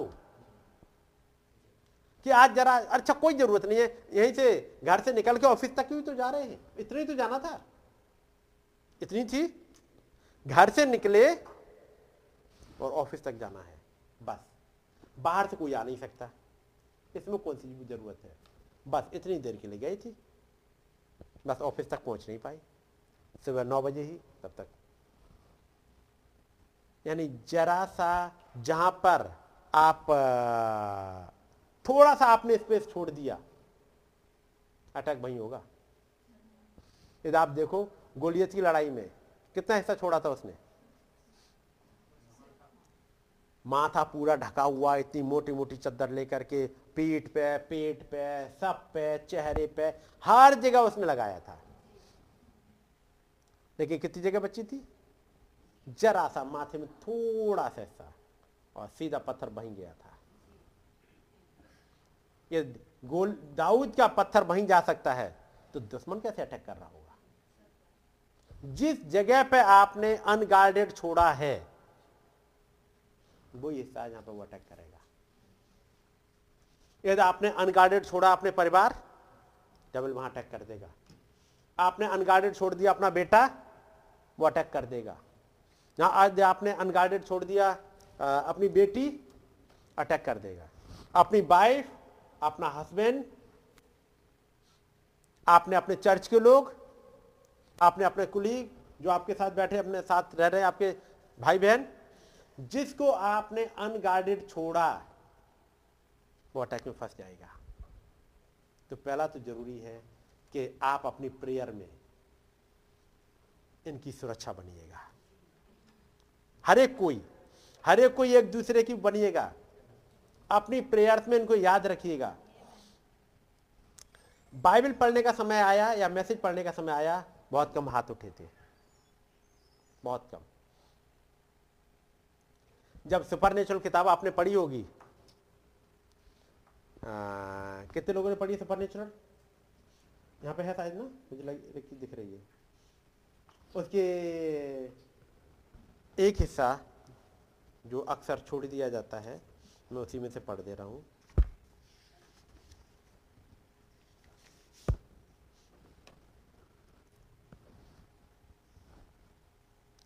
जब भाई यौवन अपना प्रस्तावना लिख रहे हैं, उन्हें एक किताब मिल गई भाई ब्रैनम की, और वो थी a man sent from God. जब वो 19 साल के हैं और कॉलेज में पढ़ रहे हैं, कितने साल की उम्र है? 19 साल के, और एक किताब मिल गई, a man sent from God, खुदा की तरफ से भेजा गया एक आदमी। मैं विलियम ब्रैनम की जीवन और सेवकाई से इतना ज़्यादा विस्मित चकित हो गया कि फिर मैंने वो सब कुछ पढ़ना शुरू कर दिया जो कुछ भी मैं उनके विषय में पा सका। 19 साल की उम्र से उन्होंने हर एक चीज, वो चीज़ पढ़ना स्टार्ट कर दी जो पा सकते थे। हर चीज़ कहीं से मिले, भाई ब्रैनम के बारे में है, खटाक से निकाल लिया। भाई ब्रैनम के बारे में यहाँ से, चाहे न्यूज़पेपर मिले, चाहे मैगजीन मिले, चाहे क्लिप मिले, कुछ भी मिले, यदि भाई ब्रैनम से रिलेटेड है तो वो पढ़ेगा। भाई ये किताब सुपरनेचुरल ऐसी आपके हाथ में नहीं आ गई, एक जिंदगी जिसने टाइम दिया।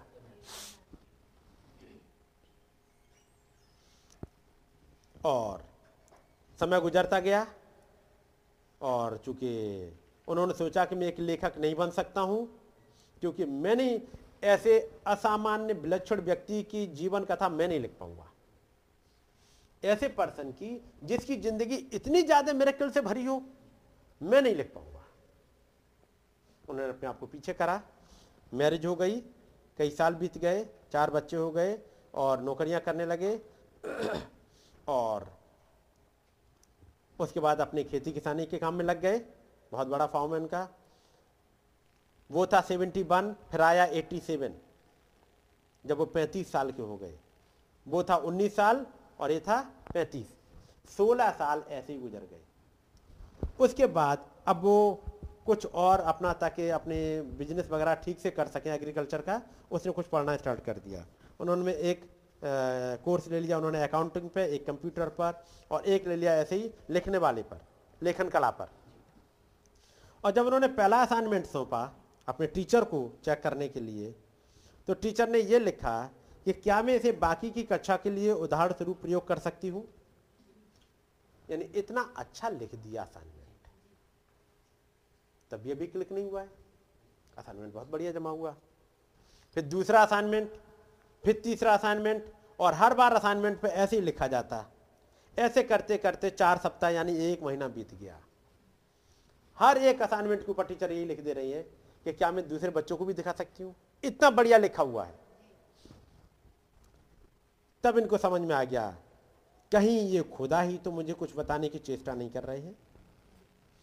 यानी ये असाइनमेंट जो मेरी सोच में नहीं है, लेकिन ये बहुत अच्छा हो रहा है, मैंने तो अपना ये वाला टैलेंट मैंने समझा ही नहीं, ये टैलेंट मैं नहीं समझ पाया।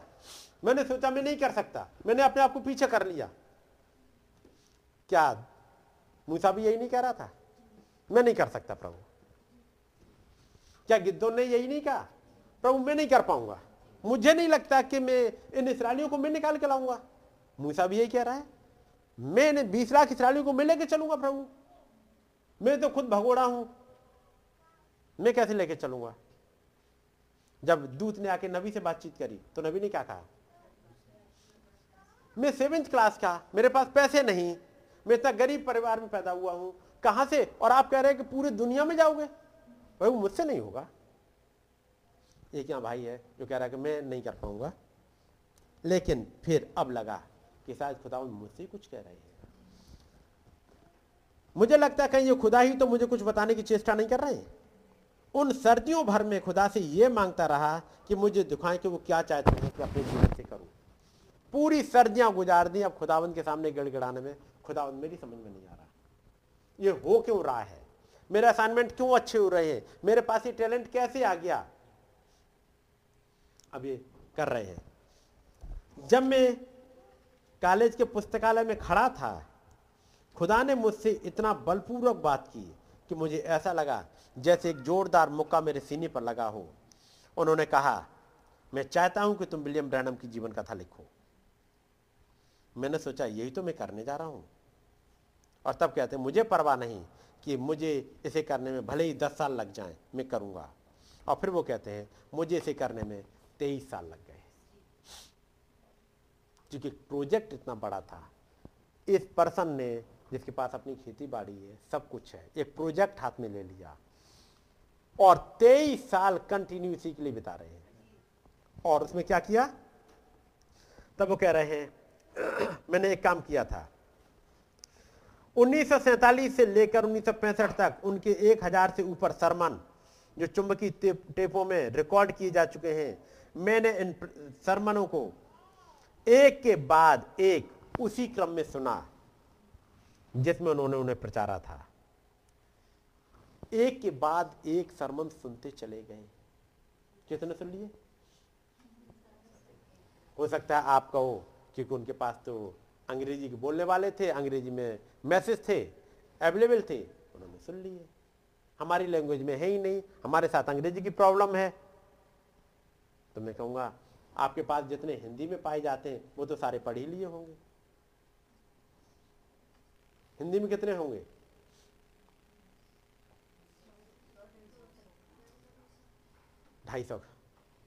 करीब 250 मैसेज हो गए हैं जो हिंदी में है। उसके बाद खुदावंद ने एक और अवेन्यू हमारे लिए खोल दिया। भाई करण पाल और उनके पास एक टीम है जो भाई लगे हुए हैं मैसेज पर मैसेज लेके आने में, फ्री ऑफ कॉस्ट आपके पास पहुंचाने में लगे हुए। वो तो शायद आपने सब पढ़ लिए होंगे। ये 1100 पढ़ गए। उसके बाद मैंने समाचार पत्रों में छपे लेख, पत्रिकाओं में छपे लेख, पुस्तकें 1950 और 60 के बीच में जितनी बनी छोटी छोटी फिल्म जो दर्शकों के द्वारा बनी थी, और साथ ही साथ वो ढेरों सारे लोग जो आंखों देखे गवाह थे उनसे मिलके बातचीत करके कुछ न कुछ करके वो चीज़ें इकट्ठी करें ताकि एक टेस्टिमनी, एक गवाही लिखी जा सके। और तब ये किताब आपके पास तक पहुंची है कि कुछ करे। बात समझ रहे? यदि किताब जब आई है आपके पास में तो आपको पता लग रहा होगा कि ये किताब है क्या। तमाम वो घटनाएं जो लिखी नहीं गई कहीं उसमें लिखी हैं, क्रम बार लिखी हैं। जब आप देखो कि लूका ने कहा, हे श्रीमान थियोफिलस, मैंने खोजबीन करी, लोगों ने इतिहास के लिखने में हाथ लगाया, मैंने उनसे बातचीत करी और इसके बाद तेरे लिए एक एक बात क्रम अनुसार लिखी है। यदि क्रम अनुसार नहीं लिखी जाती तो हमें नहीं पता लगता इस यूहन्ना के बारे में कि वो एलिया की आत्मा में चला, क्योंकि और कहीं जिक्र मिलेगा नहीं। ये जब लूका ने देखा ये चीज मिसिंग है, किसी ने नहीं बताया कि जकरिया के पास एक दूत आया था, यूहन्ना एलिया की आत्मा में चल रहा है, ये नहीं लिखा किसी ने। किसी ने ये नहीं लिखा कि मरियम के पास भी एक दूत आया था, ये मिसिंग हो गया। किसी ने यह नहीं लिखा कि वो चरवाहे वहां पे आए थे, उनके पास भी एक दूत आया था, वो दूतों का झुंड आया था, ये भी नहीं लिखा। किसी ने यह भी नहीं लिखा कैसे मंदिर में सिमोन पहुंचा। किसी ने यह नहीं लिखा कैसे वो हन्ना वहां रह रही थी और वो हन्ना चलती हुई गई। ये चीजें नहीं किसी ने लिखी हैं। आप पढ़िएगा, बाकी में नहीं मिलेगा। इंजील में मत्ती ने नहीं लिखा, मरकुस ने नहीं लिखा, यूहन्ना नहीं लिखा। जब उसने देखा ये चीजें नहीं लिखी गई उसने उसको भी लिख दिया। वो बहुत सी बातें जो मैसेज में आपको नहीं मिलेंगी और उन्होंने नहीं लिखी वो इसमें मिल जाएंगी। एक और लूका जो चलता रहा साथ साथ तक उन बातों को सिलसिलेवार। वो लूका यीशु मसीह के साथ नहीं चल पाया था, लेकिन पॉल उसके साथ चला। ये लूका जिसने ये किताब लिख दी, ये भाई ब्रैनम के साथ तो नहीं चल पाया, वो तब था ही नहीं, उसे बाद में मिला, लेकिन एक एक बात सिलसिलेवार लिखते लिखते मेरे और आपके पास तक पहुंचाई ताकि ये बातें हमें और आपको एक जगह पहुंचा दें। उस लूका ने 2 वॉल्यूम लिखे, एक वॉल्यूम लूका की इंजील, दूसरा वॉल्यूम प्रेरितों के काम। इस लूका ने 3 वॉल्यूम लिख दिए, 1909 से लेके 1950, 1951 से 1960 और 1961 से 1965, ये 3 फेज में करते हुए 3 वॉल्यूम आ गए ताकि एक रैप्चर में और आप जा सकें। तो चूंकि एक लड़ाई है, एक सोल्जर को कैसे तैयार रहना है। उसे पता लग गया कि कहीं भी अनगार्डेड हुआ तो वहीं फंस जाएगा, कैसे जाल बिछे हुए होते हैं, ये सब उसे पता होना चाहिए। क्योंकि यदि वो आर्मी में है तो अपनी प्लेसिंग, अपनी पोजीशन, अपना काम, उसके लिए हमेशा उसे अलर्ट रहना है।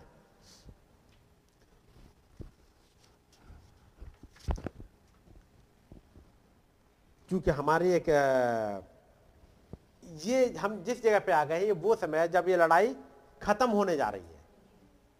लड़ाई खत्म पे है अब ये, क्योंकि अब सेकंड बैटल ग्राउंड से हट रही है। अब ये लड़ाई यहाँ पर खत्म होके जा रही है और थर्ड बैटल ग्राउंड की तरफ ये वो समय है जहाँ सबसे भयंकर लड़ाई हो रही है। इसलिए खुदावंद को एक दूत भेजना पड़ा और तब उस दूत ने प्रचार किया। मैं यहाँ पर वो एक लिस्ट पढ़ दूँ।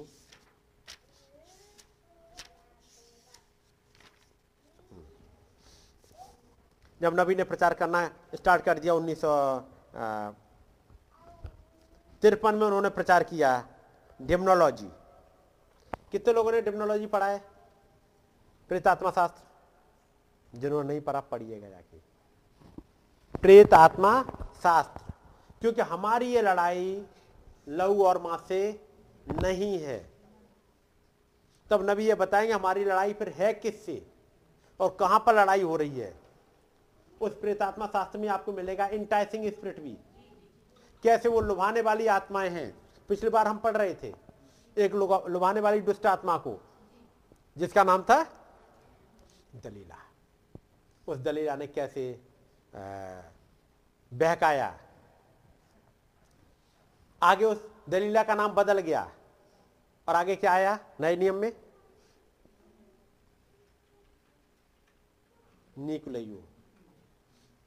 निकुलयू की डॉक्ट्रिन। आगे बढ़ा बिलाम, आगे आया ईजाबेल की डॉक्ट्रिन।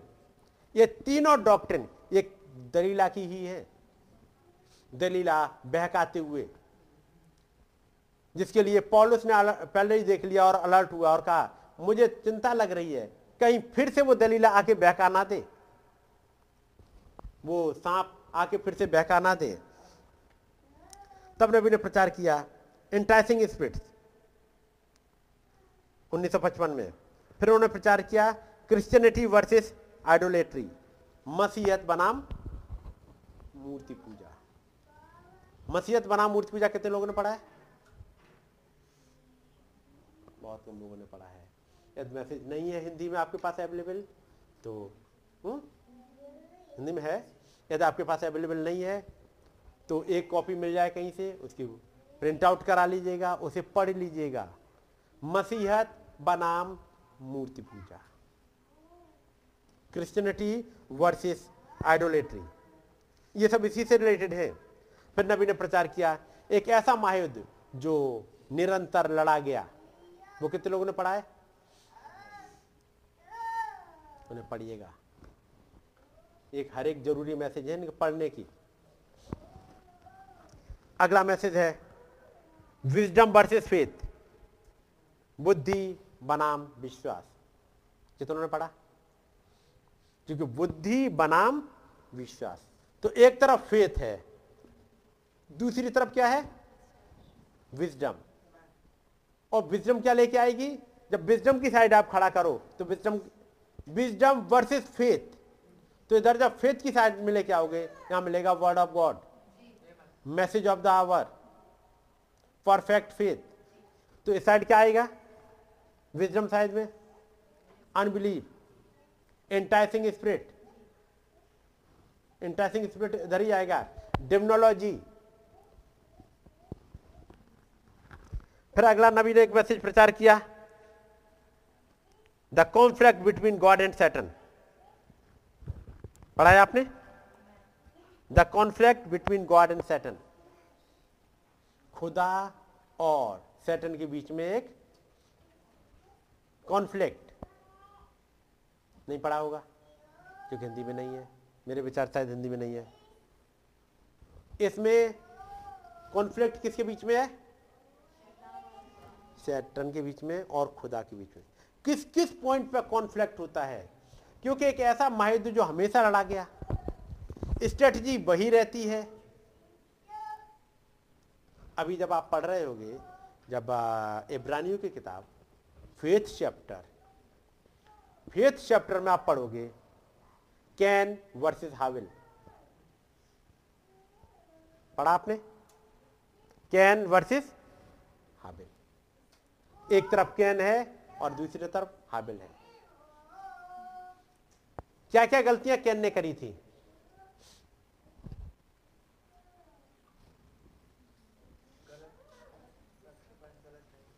जी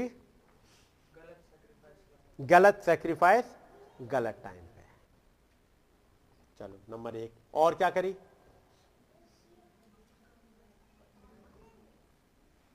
जोर से।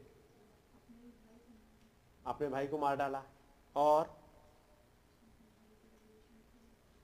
अपने भाई के रेवलेशन को ग्रहण नहीं किया और चलो पहले वाले पॉइंट पे जाते हैं। उसने गलत सैक्रिफाइस एक सैक्रिफाइस एक गलत टाइम पर लेके आया।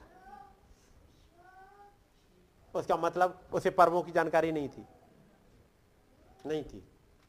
वो नहीं जानता था कि पहला पर्व कौन सा है। यदि उसे पता होता कि पहला पर्व कौन सा है तो फिर पर्व के अकॉर्डिंग लाता। तो दूसरे शब्दों में ये गड़बड़ी कहां पे हुई? उसको प्रॉपर टीचिंग नहीं मिली, या उसका मतलब कहिएगा उसने टीचिंग की तरफ ध्यान नहीं दिया। जब आदम पर जब बैठाएंगे बच्चों को तो दोनों ही बराबर के हैं तो दोनों ही बैठेंगे, एक ने ज्यादा ध्यान दिया नहीं। बैठा तो रहता था लेकिन ध्यान नहीं दिया। कहा जाए मैसेज पढ़ने के लिए, वो मैसेज पढ़ती नहीं थी। जिस मैसेज के लिए पढ़ने के लिए बोला जाए पढ़ा नहीं उसने। इसलिए जब बात हो कि पर्व कौन सा है, पहला पर्व उसे पता ही नहीं। जी पर मालूम है, ले जाना चाहिए। कौन सा पहले है ये पता ही नहीं है। कब लेके जाना चाहिए और फिर कोई भी सैक्रिफाइस कभी भी लेके चले जाओ, कोई भी प्रेयर कभी भी कैसी ही कर दो। हर एक प्रेयर का अलग वो होता है। जब आप भवन में हो तो एक प्रेयर फर्क है, जब आप पर्सनल प्रेयर कर रहे हो फर्क है, जब आप फैमिली प्रेयर कर रहे हो फर्क है। कोई भी प्रेयर करनी है कर दो, कोई भी प्रेयर। आपको देखना पड़ेगा आप कहां पे खड़े हो। बात समझ गया ना? ये प्लेसिंग जरूरी है। दूसरी बात, चूंकि उसके पास रेवलेशन नहीं आया तो जरूरी है उसके भाई की भेंट स्वीकार कर ली गई हो, उसे ग्रहण कर ले, उसे मान ले। इसे बड़ा और छोटा नहीं हो जाते, लेकिन वो मानने को तैयार नहीं है।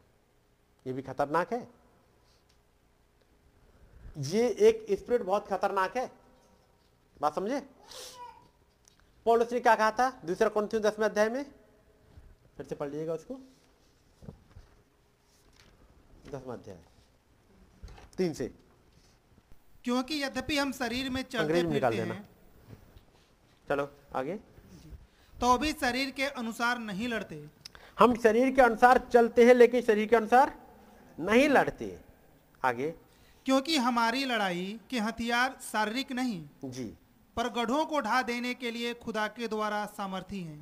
पर गढ़ों को ढा देते हैं, ठीक है नहीं? आगे, इसलिए हम कल्पनाओं का और हर एक ऊंची बात का जो खुदा की पहचान के विरोध में उठती है खंडन करते हैं जी, और हर एक भावना को कैद करके मसीह का आज्ञाकारी बना देते हैं जी। अब अंग्रेजी में देखिएगा 34 निकालिएगा।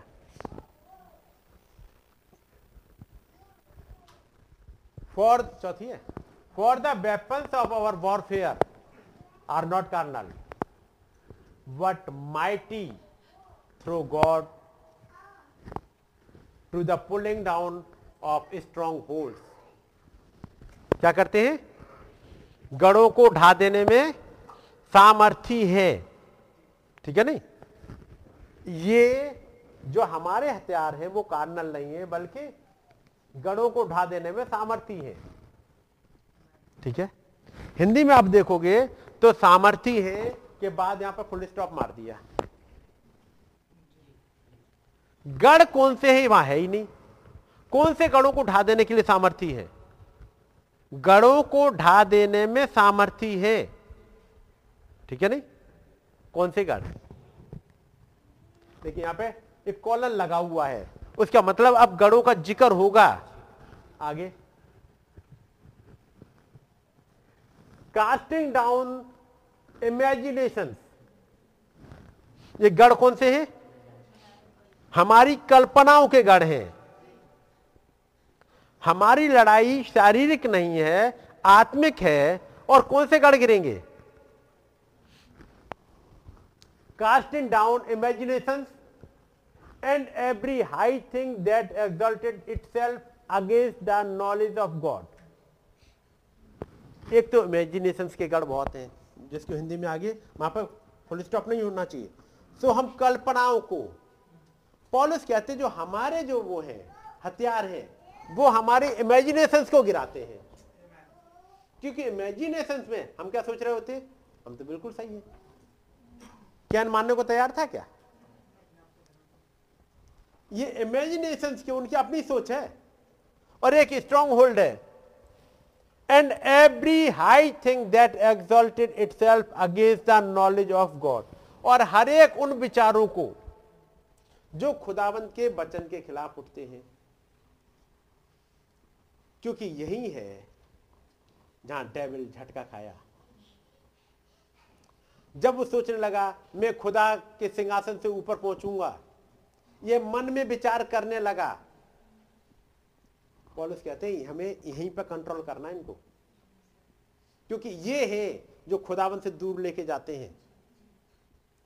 ये वो जगह है जहां पर फिर किक पड़ती है, जहां पर ये वो जगह है जहां पर फिर खुदाबंद एक लात मारते हैं और निकाल देते हैं उस जगह जहां में रहना चाहिए वहां से। लूसीफर अपनी कल्पना में ऊंचा चलने लगा। मैं खुदा के सिंहासन पर विराजूंगा, मैं अपना सिंहासन ऊंचा करूंगा, मैं सभा के पवित्र पर्वत पर विराजूंगा। ये पढ़ा है। पॉलस कहते हैं हमारी लड़ाई फर्क है। हमारी लड़ाई लहू और मांस से नहीं है। चक्कर क्या है? चूंकि डेविल इन चीजों को लेके आता है हमारी कल्पनाओं में, हमारे विचारों में, और हमारे जो आत्मिक हथियार हैं, वो आत्मिक हथियार कहाँ हैं? ये जो रखे हैं, ये किताबें जो रखी हैं, ये मैसेज जो रखे हैं आपके पास, बात करके आते हैं। जब आप पढ़ो गॉड टॉक टू मोसेस, खुदा ने मूसा से बात करी, और बात करते करते आप पहुंच जाओ 4000 साल पहले मूसा पे। बस अपने समय पर उतरो ही नहीं। नबी ने एक टाइटल दिया, गॉड टॉक टू मोसेस। ठीक है, स्क्रिप्चर कहां से पढ़ा था गॉड टॉक टू मोसेस का? नहीं पता, बैठ जाओ ब्लैंक। कितने बार गॉड टॉक टू मोसेस आपके सामने पढ़ा गया है? कई बार हिंदी में आपके पास आया है, लेकिन आपको यही नहीं पता कि स्क्रिप्चर कौन सा पढ़ा नबी ने। अंदाजे में नहीं चलिएगा, वो यहोवा मिरेकल्स है। नहीं पता किसी को, कुछ भी नहीं पता। निर्गमन 23:20, सुन मैं तेरे आगे आगे एक दूत को भेजता हूं। आपको नहीं पता लगा, अच्छा ये वाला स्क्रिप्ट जब पढ़ा होगा। उसे पढ़ेंगे, उसके बाद लेकर के आएंगे कैसे इस्राएली उस आवाज के सहारे चलते थे। चाहे दिन में आवाज आ जाए, दिन के 12 बजे हो, अपना टेंट उखाड़ देते थे। चाहे रात का समय हो, कोई भी पहर हो, अपना टेंट लेके चल देते थे। उसके बाद आगे चलते हुए डैनियल पे आते हैं। आते पढ़ाए कि नहीं पढ़ाया आप लोगों ने? सदरक में से अवेदनों को घटनाओं को इसी में लेकर के आते हैं, डिटेल्स में इसी में बताते कैसे विटामिन खुदावंद उड़ेलते थे। इसी में फिर आगे लेके आते हैं खुदावंद के पास एक वैरायटी स्टोर है। पढ़े होंगे ये चीजें, तो जब याद दिलाते हो सब याद आता है, क्योंकि पढ़ते वक्त ध्यान नहीं देते। पढ़ रहे होते हैं और घूम रहे होते कहीं। एक वैरायटी स्टोर है और वैरायटी स्टोर में सब कुछ भरा है जो आपको चाहिए, लेकिन कोई सामान वहां ऊपर रखा हुआ है और आप वहां पहुंच नहीं सकते हैं। तब क्या बताया नबी ने? एक सीढ़ी है, कहां पर? वही है छिपी हुई, छिपी हुई वही की सीढ़ी है। आपको कुछ सामान इधर उधर करना पड़ेगा और सीढ़ी वहां मिल जाएगी। मैं कहूँगा खुदावन ने मेरे और आपके लिए सीढ़ी वहीं रखी है, कुछ कचड़ा हटा दीजिएगा, सीढ़ी मिल जाएगी। खुदावन ने आपको कोई एक रिस्पॉन्सिबिलिटी रखी है, वो आपको दिखी नहीं रही कौन सी वाली रिस्पॉन्सिबिलिटी है। मैं तो वहां तक नहीं पहुंच सकता, मैं नहीं जा सकता इसराइली को छुड़ाने के लिए। खुदावन कहेगा वहीं तो है तुम्हारे लिए सीढ़ी, मैं तुम्हें दो चिन्ह दे दे रहा हूं, बस ये दो चिन्ह तुम्हें दुनिया भर में पहुंचा देंगे, मात्र ये दो चिन्ह। और पहला चिन्ह, जब तुम किसी का हाथ पकड़ोगे और वाइब्रेशन होंगे तुम बीमारी का पता लगा लोगे। इस चिन्ह के मारे तो पूरी दुनिया में घुमाएंगे कि नहीं। फिर एक और चिन्ह दे दिया, तुम लोगों के जिंदगी के बारे में जान जाओगे, लोगों के विचारों को पकड़ लोगे, चाहे जिंदगी में घटा है वो आप पकड़ लोगे। और जैसे ये घटा, इसने तो इतना काम कर दिया, पहले 3 महीने में, जब पहला चिन्ह जहां से घटना स्टार्ट हुई, पहले 3 महीनों में इतनी घटनाएं हो गई कि किताबें लिखी जाएं तो जगह कम पड़ेगी। पढ़ा होगा आपने, हर एक अखबार भरा हुआ है, हर एक मैगजीन भरी हुई है, पहले चिन्ह से मात्र 3 महीने में। वहीं तो पड़ा हुआ था, वहीं खुदावन ने दिया, ये लो बेटा तुम्हारे दो चिन्ह में तुम्हें दे दे रहा हूं, दे दिया। क्या गिद्दोन को नहीं दे दिया चिन्ह? गिद्दोन बस एक चिन्ह ले और तू चला जा, 3 बड़ी बड़ी सेनाओं को मार के आ जाएगा बगैर तलवार के। कोई तलवार लेके नहीं गया था गिद्दोन, जो कि एक डरपोक सा है, लेकिन बगैर तलवार लिए, एक हाथ में मसाल पकड़ता है, एक में नरसिंगा लेता है और मार के चला आता है। खुदावंद ने उसे बुलाया, खुदावंद ने आपको भी बुलाया है, एक रिस्पॉन्सिबिलिटी दी है, लेकिन चूक कहाँ होती है, मिस कहाँ कर जाती है चीजों को, क्योंकि प्रॉपर पढ़ते नहीं, पढ़ने के लिए टाइम नहीं देते। एक योद्धा की ट्रेनिंग बहुत कस के होती है, इसे जब घर जाइएगा तो एक ट्रेनिंग को देखिएगा कैसे होती है और उसमें लग जाइएगा। बहुत कुछ पढ़ना है, प्रेयर के लिए टाइम देना पड़ेगा, और अपने भाई बहनों को प्रेयर में याद रखिए, प्रेयर तो आपकी वैसी बढ़ती जाएगी, आप टाइम दे पाओगे प्रेयर के लिए। बाइबल भी पढ़नी होगी, मैसेज भी पढ़ने होंगे, मीटिंग भी सुननी होगी, घर के काम भी करने होंगे। क्या जो सोल्जर होते हैं उनको क्या 24 के घंटे के बजाय 25 घंटे मिलते हैं? नहीं मिलते ना, उनको भी 24 घंटे मिलते हैं, और सिविलियन को भी 24 घंटे मिलते हैं। सिविलियन पूरे समय थकाई दिखता रहेगा, काम बहुत है, कोरोना रोता रहेगा, लेकिन सोल्जर नहीं रोता। सोल्जर हर एक मिनट का इस्तेमाल करना जानता है, और यदि आप सोल्जर हो तो हर एक मिनट का इस्तेमाल करना पड़ेगा। सो हम कल्पनाओं को, तो पहला किला क्या है? कल्पनाएं। किसकी? हमारी कल्पनाएं, जो बहुत उड़ रही होती हैं, पहले तो ये कंट्रोल में लेके आते हैं ये वचन। और हर एक ऊंची बात को जो खुदा की पहचान के विरोध में उठती हैं, ये कल्पनाएं और हर एक विचार जा कहां रहे हैं? खुदा की पहचान के विरोध में। खुदा की पहचान कैसे होगी? यदि आप वचन पढ़ोगे, यदि आप मैसेज सुनोगे तो पहचान में बढ़ोगे, तो फिर ये आवाजें क्या करेंगी? आपको वचन नहीं पढ़ने देंगी, आपको मैसेज नहीं पढ़ने देंगी, आपको खुदावंद के पास नहीं आने देंगी। लड़ाई यहां पर है। जब आप इस पर जीत गए, आपकी कल्पनाएं जो फालतू की हैं एक किनारे हो जाएंगी। आगे क्या है? और हर एक ऊंची बात का जो खुदा की पहचान के विरोध में उठती है खंडन करते हैं। और हर खंडन करते हैं मतलब उसको काटते हैं, हर एक को। तो हर एक कल्पना आपको देखनी पड़ेगी कहां जा रही है, आपकी सोच जा कहां रही है। ये बड़ी खतरनाक तरीके से चलती है। आगे, और हर एक भावना को कैद करके मसीह का आज्ञाकारी बना देते हैं। हर एक इमोशन के द्वारा नहीं चलता। एक सोल्जर कभी भी इमोशंस पर नहीं चलता, क्योंकि यदि इमोशंस पर चला, और जो ट्रेनर है वो इमोशंस पर चलता है। यदि कोई आया आज मेरे सिर में दर्द हो रहा है, ट्रेनर के पास, आज मेरे पैर में दर्द हो रहा है थोड़ा सा, तो ट्रेनर क्या करेगा, एक लात और देगा कस के, तो दौड़ो, यही करेगा ट्रेनर। तो ना हमारी फीलिंग की तो कोई इज्जत ही नहीं है, जैसे हमारे इमोशंस को आपको कोई देखते ही नहीं है, तो ट्रेनर कहेगा इमोशंस घर रखाओ या तुम घर चले जाओ। यही होता है। तो इमोशंस, वो वाले इमोशंस जो आपको वचन को पढ़ने से रोकते हो, उनको निकाल के अलग कर दीजिएगा।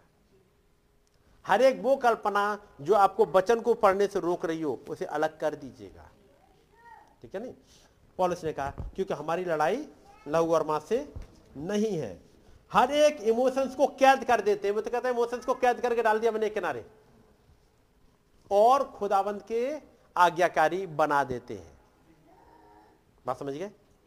खुदावंद ने चाहा तो इस हिस्से पर अगली बार और चलेंगे, टाइम हो चुका है चूंकि काफ़ी, तो नेक्स्ट टाइम देखेंगे। लेकिन इस पर जब तक सोचिएगा जा करके, ताकि इस वाले हिस्से पर चल पाएँ।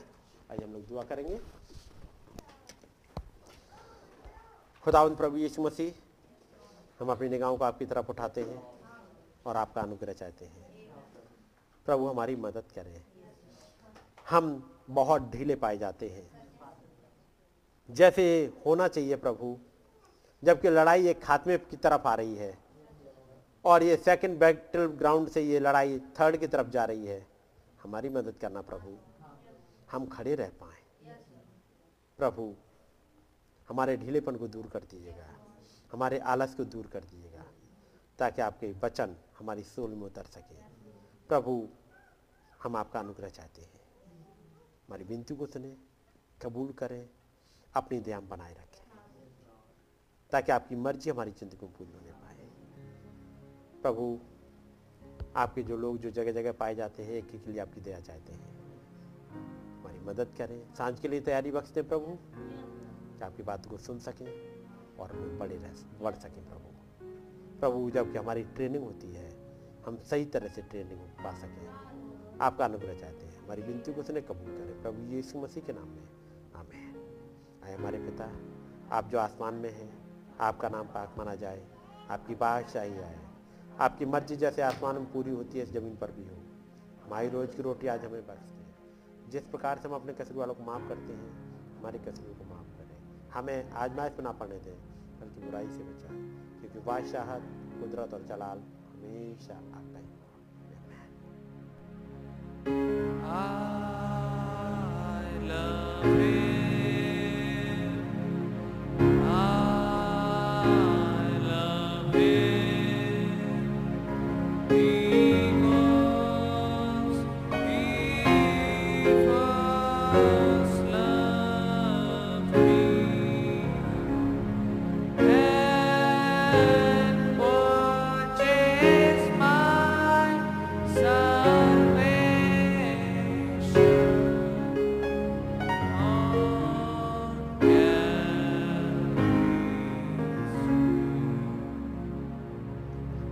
God bless you all.